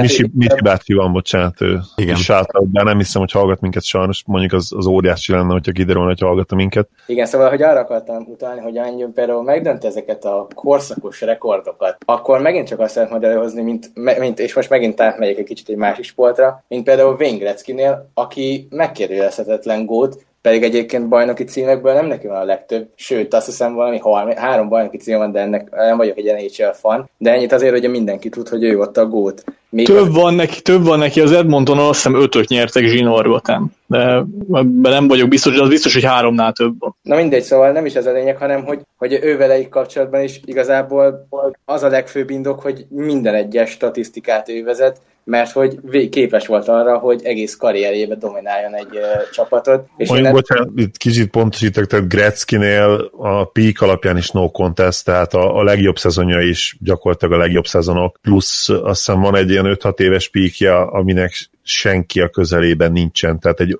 ilyen Ovecskinek, Crosby sem érnek a közelébe, és ott azért azt hiszem még, még éráról érára is jobban transzlálódik, hogy a kedvenc szavunkat előhozzam. Úgyhogy más, tehát Gretzky, azért szoktak Gretzky-re mondani, hogy amikor kérdezik, hogy ki, a, ki minden idők legjobbja, hogy azt szoktak ezek a felvetések lenni, hogy mondjuk, hogyha így sportákat összevetünk, hogy Federer, Jordan, vagy, vagy ki az, aki leginkább dominált, és, és az igazi, ez a true goat, ez, ez nagyjából mindig Wayne Gretzky egyébként. Igen, ő olyan, mint hogyha összekevernéd Karim Abdul-Jabbart Michael Jordan Jordannel körülbelül. Kb. igen, igen, ez jó, ezt tetszik, ez a, ez a comparison. Vagy Michael Jordan LeBron james Ez is jó, igen. Igen, csak várjuk meg, hogy James végig tudja ezt így csinálni, mert az is tényleg elképesztő, hogy ebben az érában, és itt nem James védelmére mondom, de hogy ez még nagyobb teljesítmény, tehát ebbe az érában, ahol sokkal futósabb a játék, ez biztos. Tudom, nem keményebb, de futósabb, és az tuti, hogy az vesz ki belőle többet, nem a, az ütközések is rengeteget kivesznek, de hogy védekezésben nem pihenhetsz, mondjuk James azért már lassan pihen, akkor is biztos vagyok benne, hogy ez még nagy nagyobb szám, hogyha ő így meg fogja tudni dönteni majd Karim Abdul-Jabbar rekordjait. Jelenleg egyébként csak úgy egy kis matekot belevigyek, 7000 pontra van tőle. Ugye azt számoljuk, hogy 5, 5 szezont játszik, akkor azért az eléggé esélyes, hogyha ilyen 1600 pontokat kell hozni körülbelül, sosem hozott még olyan kevés pontot. Igen, igen. Hát ez tényleg esélyes, tehát ez egy 20 pontos átlag. Itt egyébként, és ez most nem kapcsolódik ide, de ez az egyetlen év körülbelül, ami Cleveland mellett szól nyári szezonra. Na mindegy, csak ezt így megemlítettem. Igen, ezzel kapcsolatban azt mondom gyorsan, bocsánat, hogy reális, nem esélyes. Én úgy azt gondolom, reális, de nem esélyes. Jó, erre a longevity témakörre bárhogy bármit reagálna esetleg Attila? Hát igen, mert több dologgal nem értek egyet. Az első az az, hogy milyen Federer és Djokovic, mikor a jó Pete Sampras is ott van a mezőnyben. Jó, de... hát nem tudom, szeretnél még szerepelni a ebben másik... a podcastben, de ezt ne erőltessük, igen. Jó, jó, jó, persze én is tudom, hogy izé, de ettől függetlenül a Pete Sampras a királypont. 6 per 6, meg mit tudom én. A másik az az, hogy én ezzel nem értek egyet, hogy most a mondtad Zoli ezt a fél mondatot, hogy szerinted még most Karim Abdul-Jabbát kéne LeBronhoz hasonlítani. Mármint MJ-hez. Az a baj Abdul Jabbar, vagy Jordanhez, tehát az a Jordanhez összemérni. Gondolom úgy gondolod, hogy még ő a, a, a, a gót vitában vele talán, talán. Illetve, hogyha, hogyha meg soha nem merül fel, akkor az viszont nagyon gáz. Tehát Na, én viszont szerintem nem ér a probléma. Jordan és LeBron a gót vita, tök egyértelműen, vagyis azzal se értek egyet egyébként, hogy reális, de nem esélyes. Ameddig én nem látom a LeBronon a, azt, hogy minimálisan is meglátszódna rajta a kor, mert, mert, tök ne, mert nem védekezik, csak ez majd a pontlistán nem fog megmutatkozni. Tehát, hogy az, hogy, az, hogy lepihenni a védekezést, az nagyon jó impactbe számít, de, de az oltán pontlistán nem.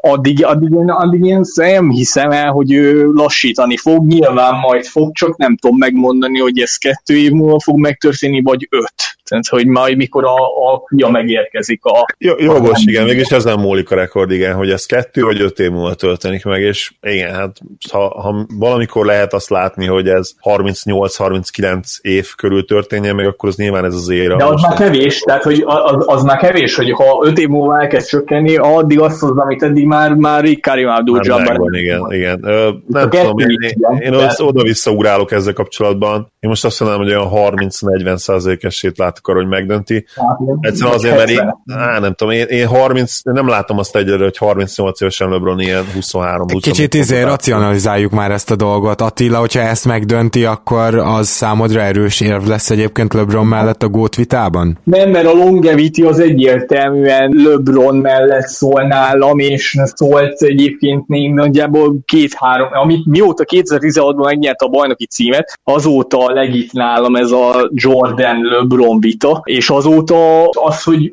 érted, ketté töri a lábát, meg elviszi a vonat, ezeket az eseteket leszámítva nem utalt semmi arra, meg akkor se utalt, hogy ez a longevity téma, ez bármikor is nem LeBron oldalára viszi majd a mérleg nyelvét. Az, hogy a longevity-vel együtt megdönti Abdul Jabbar rekordját, az nálam nem dönti jobban ezt a mérleget, illetve nem, én nem ez alapján ítélkezem, a longevity-t nem lehet kiszedni teljesen, de azzal meg nem értek egyet, amit te mondtál, azzal se értek egyet, hogy most itt semmivel nem értettem egyet konkrétan, azzal se értek egyet, amit te mondtál, hogy a mostani korszak az igaz, hogy dinamikusabb, nagyobb a, a erőkifejtés, nagyobb, tehát nagyobb, nagyobb erőhatások érik a testet, de azt azért elrakjuk félre, hogy a 20 évvel ezelőtt egy ACL szakadás az pályafutás véget érő sérülés volt, ma meg azon hitetlenkedünk, hogy Kristaps Porzingis ki fogja ülni a következő szezon, és már a New York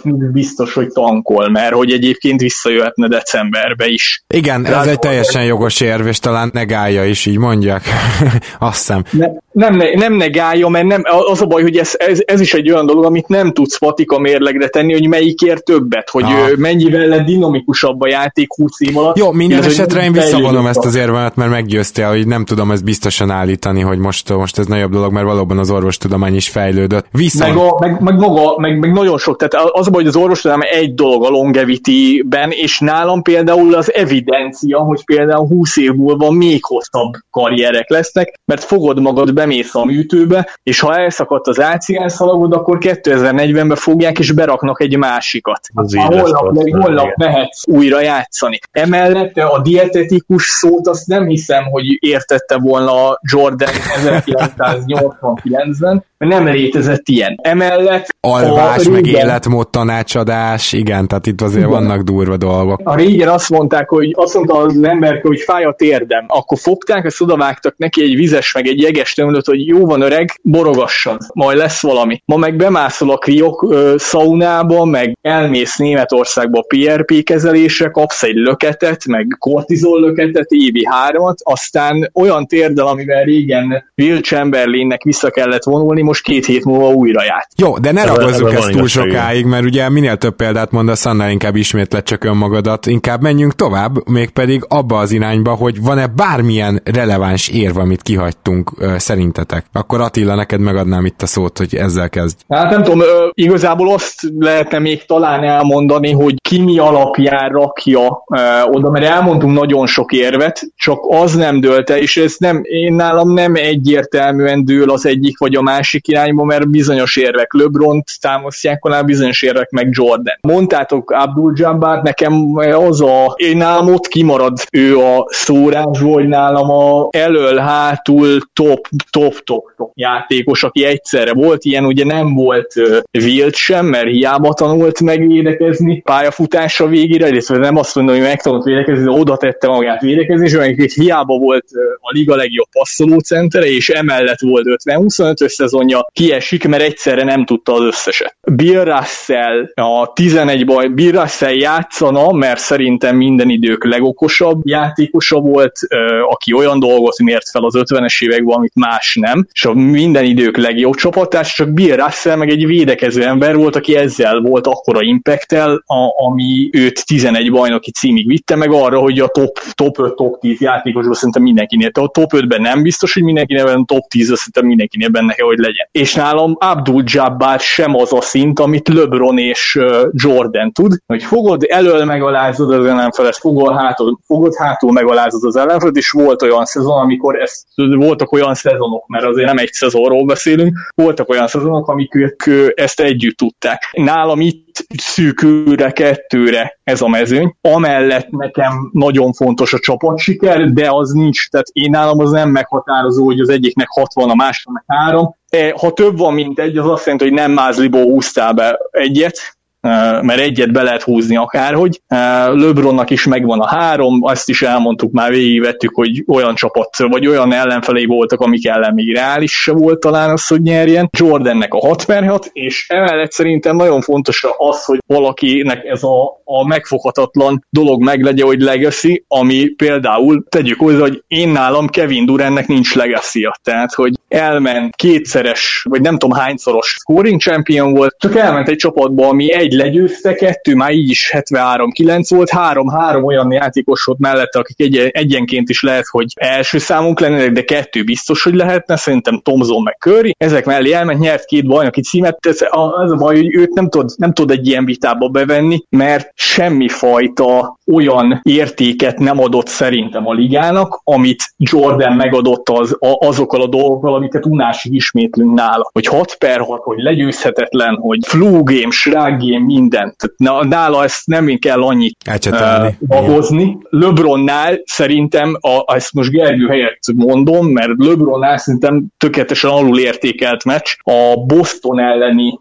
2012-es keleti döntő hatodik meccse, 2-3, Bostonban játszol, 45-15-5, egyedül lehozza az ember, 3-3, és azzal utána fordítanak, utána engedik az első bajnoki címet. Meggyőződésem az a 45-15-5 nincs, akkor nagyon csúnyán benne van az, hogy LeBronnak még nincs bajnoki címe. A 2013-as döntőt, ha lejátszák 10 akkor 90 nem nyernek, ebben biztos vagyok, mert Réjelennek playoff történeti triplát kell dobni, meg Bosch leszedi a pattanót, ott Popovics is hibázik, miért nincs fönn Duncan. Duncan a visszapöcizést elhibázza, igen, ott aztán aztán volt, volt azt, minden. azt, azt nem nyerik meg, és az vagy igen, vagy nem, de 2012-ben ugye kiesnek, és a, akkor, a, akkor a Miami is két bajnoki cím nagyon könnyen nulla. Ha, ha nulla négy év után a Miami bajnoki cím, akkor uh, szerintem nem tud eligazolni, mert az, az brutális nagy presztízs veszteség az, hogy bejelented előre, hogy not one, not two, not free, azt akkor hát nem, nem egy, nem kettőért mentél, hanem nulláért mentél akkor Miami-be, ezek szerint. Én nem tudja ott hagyni, és nem vagyok benne biztos, ugye Bosch egyébként is, tehát Bosch, Bosch problémái, vagy ez a vérök problémái, ezek előjöttek volna akkor is, hogyha LeBron ott van, tehát sehol nem lenne LeBron, a Miami-be se ott marad. Nem lenne előrébb, mint hogy ez mint hogy a Cleveland, úgyhogy szerintem LeBronnál ez a 45-15-öt, amit méltatlanul keveset hangoztatnak, és az egy olyan meccs volt, ami tényleg azt most meg nem mondom, de mintha az rém lenne, hogy ilyen 16 per 21 mezőnyből, meg hasonló. Tehát a az elej, elejétől kezdve dominált azt a meccset, emlékszem, teljesen demoralizált a celtics mindent bedobott a, az első két negyedbe, de szerintem tényleg ilyen 8 Igen, per, és 8 per 10-zel kezdett minimum, vagy még jobb.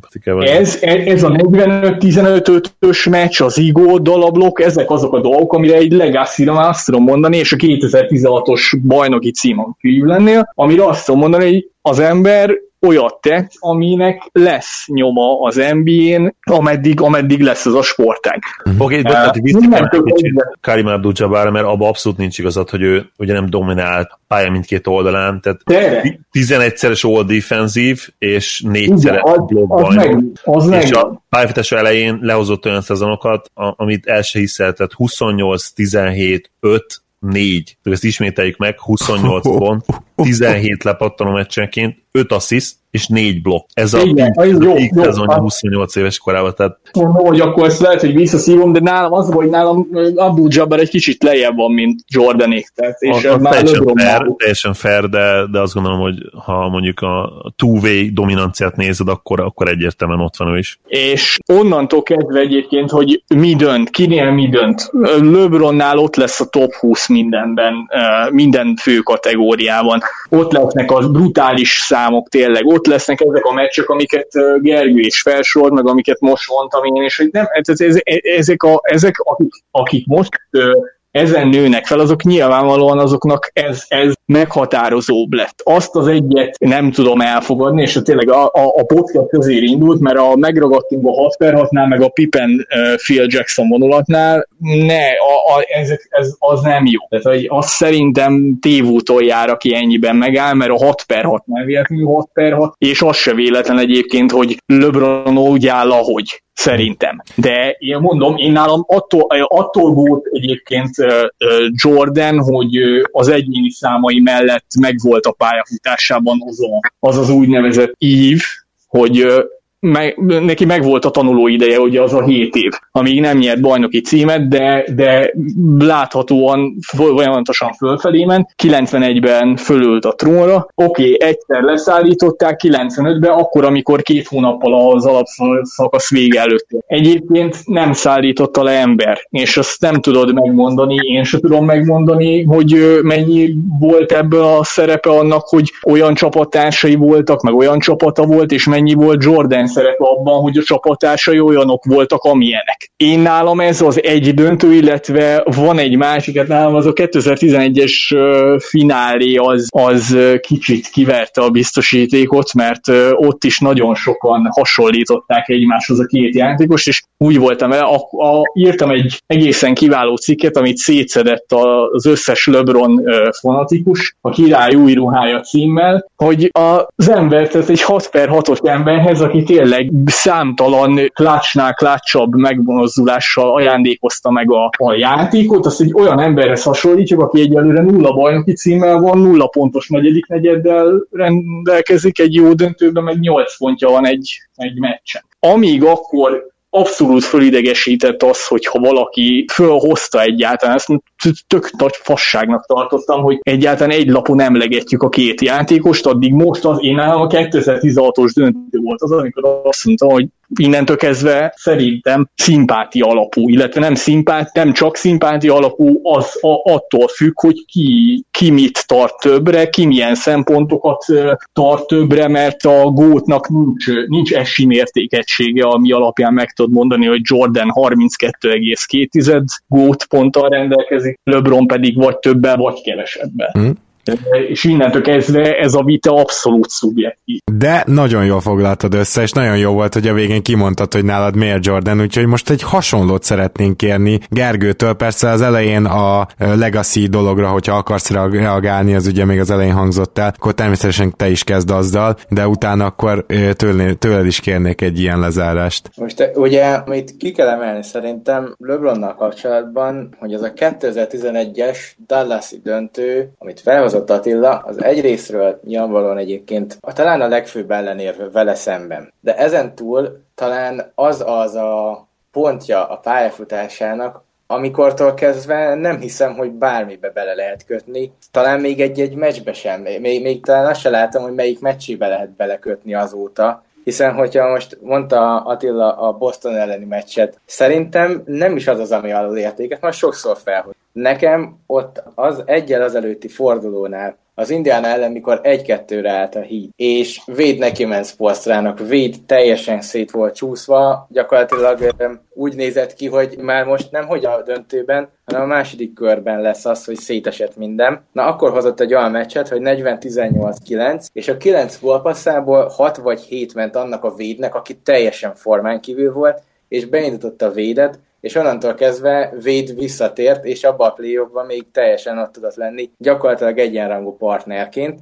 Majd utána jött ugye a Bostoni meccs, jöttek a Golden State elleni meccsek, jött a San Antonio Spurs elleni hetedik meccs, ami szintén egy óriási hetedik meccs volt, jöttek a mostani Hiro kosárlabda egy, egy meccses győzelmek, tehát azóta az ő pályafutása gyakorlatilag kikezdhetetlenné vált. Olyan szinten vált kikezdhetetlenné, hogy én most, hogyha visszagondolok, playoffon belül, amikor kellett, nem tudok elmondani, hogy ő ne teljesített volna jól. Az idei negyedik meccs szerintem azóta az első olyan, aminél lehet azt mondani, hogy ez gyenge volt, de annak meg ugye azért másokai voltak, mert, mert egyszerűen ezen a negyedik meccsen, meg ezen a Golden State elleni párharcban gyakorlatilag már azt láttuk, hogy mindenki hiteleztet, meg hát nyilván itt a saját hülyesége is bekavart, ami szintén az egyedül olyan dolog, ami pályán kívül akár elő lehet szerintem vele hozni. És akkor, hogy miért nálam ő a gót. Hát ezzel kapcsolatban én azt mondanám, hogy talán nem is a, nem is a, a, a gót, nem, nem is feltétlen mondanám azt, hogy ő a gót, hanem azt mondanám, hogy ő és Jordan nálam az 1A, 1B. Amennyiben azt akarjuk nézni, hogy ki a P gót talán nézhetjük így, akkor lenne Jordan, viszont én nem tudom kizárni azt, hogy a longevity-ben az, hogy James már nagyjából 11-2 éve talán konzekvensen a top, a legjobb top 2 játékos, az, hogy olyan számokat tud felhozni, az, hogy a, amilyeneket gyakorlatilag ilyen hosszú ideig senki, az, hogy gyakorlatilag minden all szinten nagyon magasan van, tehát ezek miatt, illetve azok miatt, hogy én úgy gondolom, hogy az nálam nagyon sokat jelent, hogy ő honnan jött, nem, nem, nem, nem tudom ezt fogal, pontosan megfogalmazni, hogy ez a Dallas döntő óta milyen szinten nem tud lejjebb adni. És nekem ez a 7 év, ez olyan, hogy, hogy ebbe igazából, ugye Jordannek is van az a hatos, szerintem ez a hat, az a hat év, meg ez a hét év, ez minimum egy szinten van, de talán azért, amiért Jordannek közben volt két év pihenője, talán azért, amiért Jordannek erősebb csapattársai voltak, talán azért, mert Jordannél nem volt meg az a, az a motivum, hogy neki ott van egy legyőzhetetlennek tűnő Golden State. Talán ezek miatt mondom azt, hogy nekem ez így együtt olyan szintre emeli, mint Jordan-t, és hogy ezen ma gondolkoztam egyébként, egyébként, és nem tudom, hogy ez mennyire hangzik hülyén, vagy mennyire nem, amennyiben talán, hogyha, és ezt megbeszéltük, hogy kívül hagyjuk a, a, a podcast-en, viszont ezt, ezen én már elgondolkoztam, hogy egyébként, ha Greatest of All Time-ot keresünk, akkor, akkor lehet, hogy azt kell mondanunk, hogy, hogy az James, és azon vitatkozhatunk, hogy a Greatest Player of All Time ki, mert hogyha nagyszerűséget keresünk, hogyha lefordítjuk, akkor lehet, hogy mégiscsak hülyeség pályán kívül hagyni azt, hogy ki milyen pályán kívül, nem? Hát igen, de akkor ennyi erővel már sportágot hát, is válthatnánk, nem? Hát nálam ez nem ilyen egyszerű, mert mondom, én, én nem hagynék ki mindent, ami a pályán kívül van, azt nem hagynám ki, aminek van hatása arra, és ezt el is mondtuk, ugye, hosszan taglaltuk, aminek van hatása arra, ami a pályán történik. Tehát, hogy azkor viszont nem a greatest, tehát akkor nem a legjobb kosarast keresett, hanem a legjobb embert, aki kosarazik, mert ha beveszed a pályán kívüli dolgokat, akkor azt keresed, a, a, tehát a, én eszem, abban egyértelműen LeBron a jobb. Tehát, hogy az nem kérdés, hogy az nekem se kérdés, csak ennek szerintem semmi köze nincs a, ahhoz, hogy ki milyen kosáron Bocsánat, itt, itt hozzá kell tennem, tudom, hogy ha, ha már ezzel érveltek, és Gergő felhozna ezt, ugye volt LeBronnak egy ilyen nyilatkozat, amikor Barkley-t szapulta, hogy végig sorolta, hogy Barkley mi mindent csinált pályafutás alatt, pályán kívül negatív dolgokat, ugye a, azt hiszem a, volt ugye a szerencsejáték, meg még egy, egyéb ügyek, most nem emlékszem, és a LeBronnak nincs semmi semmilyen ugye a pályán kívül, viszont én itt hozzá akarom tenni, és lehet, hogy ezzel Gergő nem fog egyetérteni, nekem LeBron kicsit mesterkét ebből a szempontból. Tehát például a nyilatkozata, amikor ugye a döntő után elmondta burkolva, hogy, hogy mindenki loser, és vissza kell, hogy térjenek a loser állásukhoz, míg ő éli az életét továbbra is, mint egy mega superstar, kiválasztott félistenség gyakorlatilag. Nem, nyilván nem szó szerint ezt mondtak ide, de burkoltan ez volt az üzenet lényege. Akkor ugye ott volt a Cuff Gate, amikor, amit Dörket csináltuk, tehát nekem ezek nem félnek bele abba a, az egyébként fedhetetlen státuszba, vagy, vagy személyiségbe, amit róla megkapunk a pályán kívül. Tehát én nem veszem be azt, hogy egy, ő egy végtelenség jó ember, és azt gondolom, hogy bár Jordan ről nem, hogy nem veszem be, hanem Jordanről tudom azt, hogy, hogy ő egyébként egy, hát hogy is fogalmazzak. Gyökér. Igen, hát mondhatjuk, hogy egy gyökér, igen. Tehát egy, egy egoista, lehet, hogy narcisztikus ember egyébként, és probléma nekem ezzel az, hogy én úgy érzem, hogy LeBron is egyébként narcisztikus valamennyire, de ugyanakkor hozzá kell tennem, hogy valószínűleg minden szupersztár narcisztikus. Itt és... már valószínűleg nem tudod kikerülni teljesen ezt az én... egészet, tehát lehetetlen. Hogy, miért hoztam fel? Ugye én, én, én gondoltam úgy, hogy ezt egyáltalán nem akarom felhozni, és aztán csak gondolkodtam tegnap, és, és azért gondolom azt, hogy, hogy egyébként valamilyen szinten ennek benne kell lenni, és nem ezzel akarom eldönteni, meg semmi ilyesmi, csak elgondolkoztam azon, hogy például egy O.J. Simpson lehetne vajon minden idők legjobb amerikai foci játékos, mondanánk azt le, hogy ő a gót? Mert hogy egyébként, ha minden igaz, akkor ott a futók között ott van a gól szinten. De nincs ott a, konkrétan azt hiszem a legjobb, tehát a legjobb azt nem ő, nem, nem, nem, nem teszem, hogy ki, de nyilván most már Brady szokták mondani, mint gól, de igen, a legjobbak között ott van az egyértelmű a posztján. Persze, csak hogy, szerint, hogy ő nála vajon, ha úgy lenne, akkor azt mondanánk? Valószínűleg nem, igen, tehát egyetértek. És hogy erre gondoltam, hogy... Jó, de már Gergő, mert ez relativizálod azért, tehát itt gyilkosságról beszélünk, elég gyanúsan. Igen, azért az nem ugyanaz, mint az, hogy, hogy ökér vagy, mert, mert, mert mert, mert tényleg Jordan, Jordan bevallotta a rasszista volt, meg a sor, az embert nem ölt. Tehát, hogy nem, azt akartam, hogy összehasonlítani, nyilván nem. Csak amikor én, én voltam az, aki azt mondtam, hogy hát a greatest of all time ez nem fér bele, aztán elgondolkoztam azon, hogy ennek ellenére valószínűleg mégis szempont, mert mégis szempont az is, hogy Karim Abdul-Jabbar szerintem azért nincs a greatest of all time-nál felhozva, és én szerintem az a fő szempont, hogy ő Magic Johnsonnak volt a csapattársa, aki nagy sztár volt, annak ellenére, hogy nem feltétlenül volt jobb játékos, de mégis több. Az, azokban az években volt nagyobb sztár, amikor ők már együtt játszottak. Igen, a mi volt, tehát a, a, a Abdul Jabbarnál egyértelműen szerintem a baxos éveket kell a gót vitába belevonni, nem a lékentecseket. Ez megint talán szempont, hogy ennek ellenére a Lakersben is jobb volt valószínűleg Karim Abdul Jabbar számok alapján. Ezzel egyetértek, igen de mégis azt mondjuk. De én tudom, itt, bejön, itt bejön az a faktor is, amit én sokszor emlegetek, hogy uh, úgy szoktam mondani, hogy ez nem létező magyar szóval ez, a, ez az elektrikus játékos, tehát Magic minden idők legelektrikusabb játékosa, tehát leg, leglátványosabban játszó játékosa, ahol totálisan elfelejted azt, hogy, hogy a teljesítmény mögött van-e, van-e igazi substance, ahogy, ahogy mondják, hanem annyira el vagy varázsolva, ugye benne van a nevében is Magic, tehát ő teljesen elvarázsol ezzel. Mármint ugye... Zoli, ezt gót szinten mondott, hogy van-e gót szintű substance, mert amúgy nyilván volt, csak hogy igen. Persze, igen, igen így értem, persze, természetesen. Ja. Szóval igazából én csak azért akartam ezt felvetni, mert kíváncsi voltam a véleményetekre. Ugye ezt meg is beszéltük, hogy, hogy valamilyen szinten bele kellene szülni, és, és én nekem ezt tennap ütött, mert szöget a fejembe talán, hogy, hogy egyébként annak ellenére, hogy azt mondjuk, hogy nem, mégis valamiért minket is befolyásol az, hogy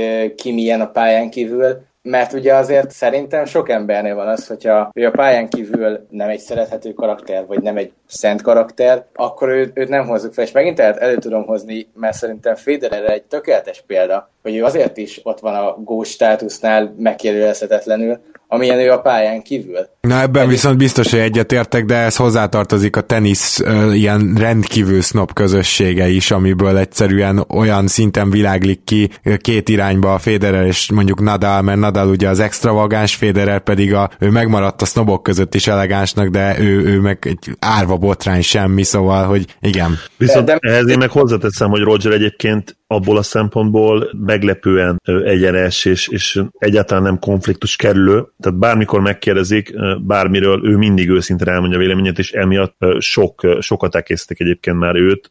Sokszor volt olyan véleménye, ami nem feltétlenül tetszett mindenkinek, és ezt, én ezt szeretem benne leginkább, hogy úgy marad gentleman, hogy közben végtelenül őszinte, és, és minden kérdésre egyenesen válaszol. De ezzel együtt akkor. igaza van a Gergőnek, nem? Hogy itt ebbe a teniszvilágban egyértelműen pluszpont neki ez a gólt vitában, nem? Mert én egyetértek teljesen maga azt, hogy nyilván itt már szerintem lehet, hogy játékstílus fontosabb is. Tehát én azt gondolom, hogy az nála az fontosabb, hogy, hogy az ő játékstílusa az hihetetlenül látványos, és sokkal látványosabb, mint, mint Nadal. Úgy mondom, az átlag számára sokkal látványosabb, mint Nadal. Mert nyilván van, aki Nadal játékát látványosabbnak tartja, bár én nem értem, hogy miért, de mindegy.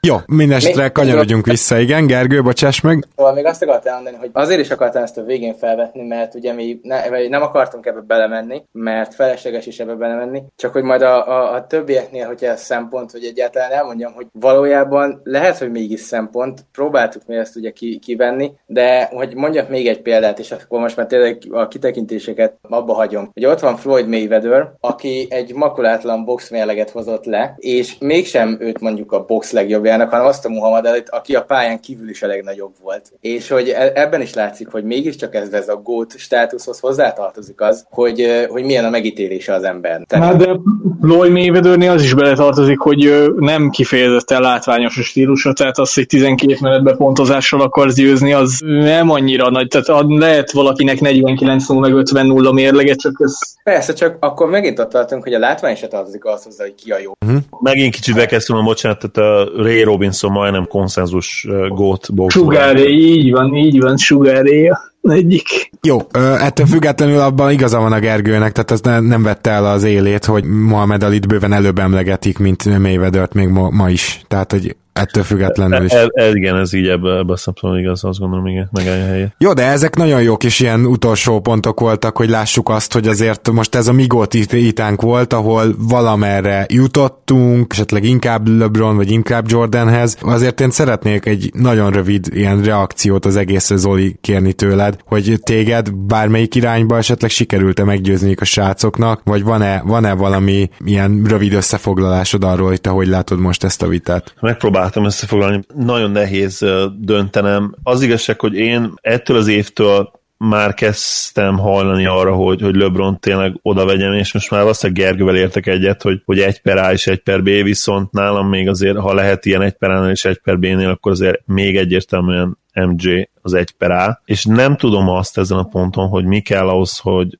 hogy lebron egyértelműen mellé vegyem úgy is, hogy, hogy, tény, tény is, tehát, hogy ténylegesen egy, szint, egy szintre valónak tartsam MJ-vel, mert ugye azt elmondtam az idei playoff előtt, hogy ha most le tudta volna győzni ezt a Warriors ezzel a Cavs csapattal, akkor az nálam valószínűleg oda emelte volna őt az első helyre. Ugye tudtuk azt, hogy ez milyen hihetetlen fegyvertény lenne, és egyébként lehet, hogy ez is buta érvelés volt, hiszen LeBron egyénileg majd nem mondhatjuk, hogy olyan, annyira jó statokat hozott, mint a bármelyik párharcában, úgyhogy nem rajta múlt, múlott, és hogyha most a csapattársai sokkal jobban játszottak volna, esetleg valami csoda folytán nyernek, akkor nem biztos, hogy LeBronnak maga az impactja nagyobb lett volna, mégis nyilvánvalóan mindenki így kezelte volna, és mi is ezt mondtuk volna, hogy hát már pedig ez így volt. Na mindegy. Ami a longevity illeti, az, az ott egyértelműen LeBron lesz, az nem kérdés. Nálam, amikor a, az all-time rankingeket összerakom felben. Peak évek nagyon-nagyon fontosak, az az egy-két peak év, abban is nagyon közel vannak egymáshoz. Ugye mondtam, hogy LeBron nálam a 2012-13-as, itt a 2013-14-es szezon a két peak éve egyértelműen. Az a kettő bármelyik MJ szezonnal összehasonlítható, úgyhogy ott is nagyon közel vannak. Ami, ami talán fontos, és, és MJ számára előny, és, és ezt meg is lehet azért statokkal támogatni ezt a véleményt, az tényleg a, a clutch játék. Tehát például ez,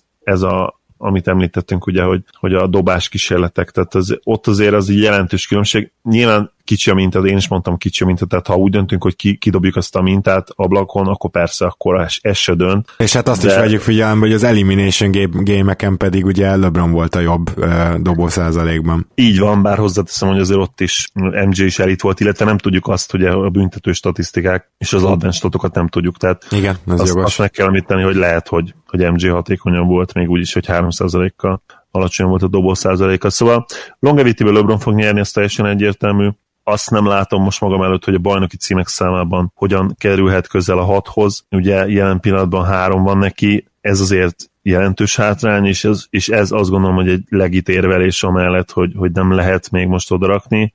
Hiába van meg minden más, még egyszerűen kell neki nyerni. És ez fogja számomra például eldönteni, hogy, hogy hova tud menni most nyáron, ha összeáll mondjuk a Lakersben egy, egy Big Free, akár kawhi Paul george és ők tudnak úgy nyerni, nálam az, az nagy fegyvertény lesz, annak ellenére is, hogy egyébként ez egy ideális trió lenne a Warriors ellen, de valószínűleg annak a csapatnak LeBron lenne a legjobbja, és ha ilyen csapattal nyerni, akkor ilyen csapattal kell nyerni. Tehát én most tőle azt várom, a következő lépcsőfok az lesz, hogy, hogy tényleg egy, egy újabb szuper csapatot valahol létrehozni, ha, ha ő ezt nem teszi meg, akkor, és ez azért is fogalmazok így, mert szerintem ez tényleg rajta múlik. Tehát ha ő ezt eldönti, hogy ő a lékezbe megy, akkor valahogy összehozzák, hogy, hogy ott is legyen egy nagyon komoly big free, és, és tényleg azt fogja számomra eldönteni, hogy, hogy oda férhet tényleg, vagy akár be is előzheti a Jordan, hogy ezzel az új csapattal mit tud csinálni 34 évesen, mert ugye beszélünk longevity-ről és longevity-ről, de olyan longevity szerintem senkinek nem volt, hogy 37-8 évesen mondjuk igazi contendernek lett volna akár a legjobb játékosot. Tehát ugye MJ 36 évesen nyert még bajnoki címet, mint egyértelműen a legjobb játékos. Duncan. De az Duncan, hát Duncan-nél már szerintem ezt nem tudjuk elmondani. Vagy, vagy ha el tudjuk mondani, akkor az ugye az így egy, egyértelműen azért volt, mert a Spurs ugye rendszere, és ott volt már. Mm, igen, ez nem kétségtelen. Nem kiemelkedő sztár, mert akkor még, ha a kávait, akkor még nem veszik oda. Igen. Szóval igen, lehet, hogy Duncan ideillik, de ugye mint mindig a Spursnél, ugye ő egy ilyen anomália itt is, és a kivétel, ami erősíti a szabályt. Szóval ha LeBron erre képes lesz, és mondjuk jövőre vagy utána még nyer egy-két bajnoki címet, mert most még nyerni kell, tehát nincs mese. MJ nyert 20 éve 36 évesen, LeBronnak meg kell találni a módját annak, hogy ő is tudjon nyerni 35-36 évesen. Bár hozzá kell tenni, hogy az MJ-nek a 13. szezonja volt, ugye 96-ban, LeBronnak pedig azt hiszem ez volt már a 14. szezonja, ha minden igaz, amit most befejezett. Igen. Úgyhogy már tulajdonképpen most ott van, ugye mileage terén, mint akkor MJ volt. És egyébként MJ-re meg ugye a longevity hiány, ott meg nem beszéltünk erről, de, de ott negatívunként meg fel lehet neki hogy hát basszus, ő döntött úgy, hogy abba hagyja, és nem biztos, hogy jó döntés volt egy utólag végig gondolva. Tehát ő egy bajnok csapatból vonult vissza, amit még együtt lehetett volna tartani, hogyha ő úgy dönt, hogy folytatja. Én azt gondolom, hogy, hogy még a következő évben mindenképp contenderek lehettek volna, de lehet, hogy még két évig. És ha itt fordítva van, ugye... biztos nem vonul vissza, nem? Tehát, hogyha először van James karrierje, akkor ő ott biztos nem dönt a visszavonulás mellett. Igen, én gondolom. És ugye nyilván tudjuk a, a másik, ugye a korábbi visszavonulást, ami szintén hát jó esélye. A longevity-ből mindenképp elvett, és ugyanakkor meg persze megkönnyítette azt, hogy ez a 6, 6 per 6 életben maradjon, mert ugye tudjuk, hogy ez 6 per 6 lehetett, lehetne nem 6 per 6 is, hanem mondjuk 4 per 6 is, mert voltak itt necces meccsek, például a, amit én azt gondoltam a Gergőről, hogy azt a meccset fogja felhozni, ugye a Jazz elleni 98-as döntőben a hatodik meccs, ahol Isley tökéletesen legális, tiszta három pontosát elvették úgy, hogy ugye Dick Bavetta vette el, teljesen egyértelműen Dudosszó előtt esett míg a másik oldalon Harpernek megadott egy olyan kosarat, ami egyértelműen Dudosszó után esett be, tehát ez öt pontos swing egy olyan meccsen, ami egy, amit egy kosár döntött el. És ha az ott nem, ez ott nincs, akkor nagy valószínűséggel Game 7, ahol ugye tudjuk, hogy, hogy a hazai csapat 70-80%-ban megnyeri a, a hazai, tehát a, a hetedik mérkőzés. Ezek is érdekes dolgok. Nálam még MJ,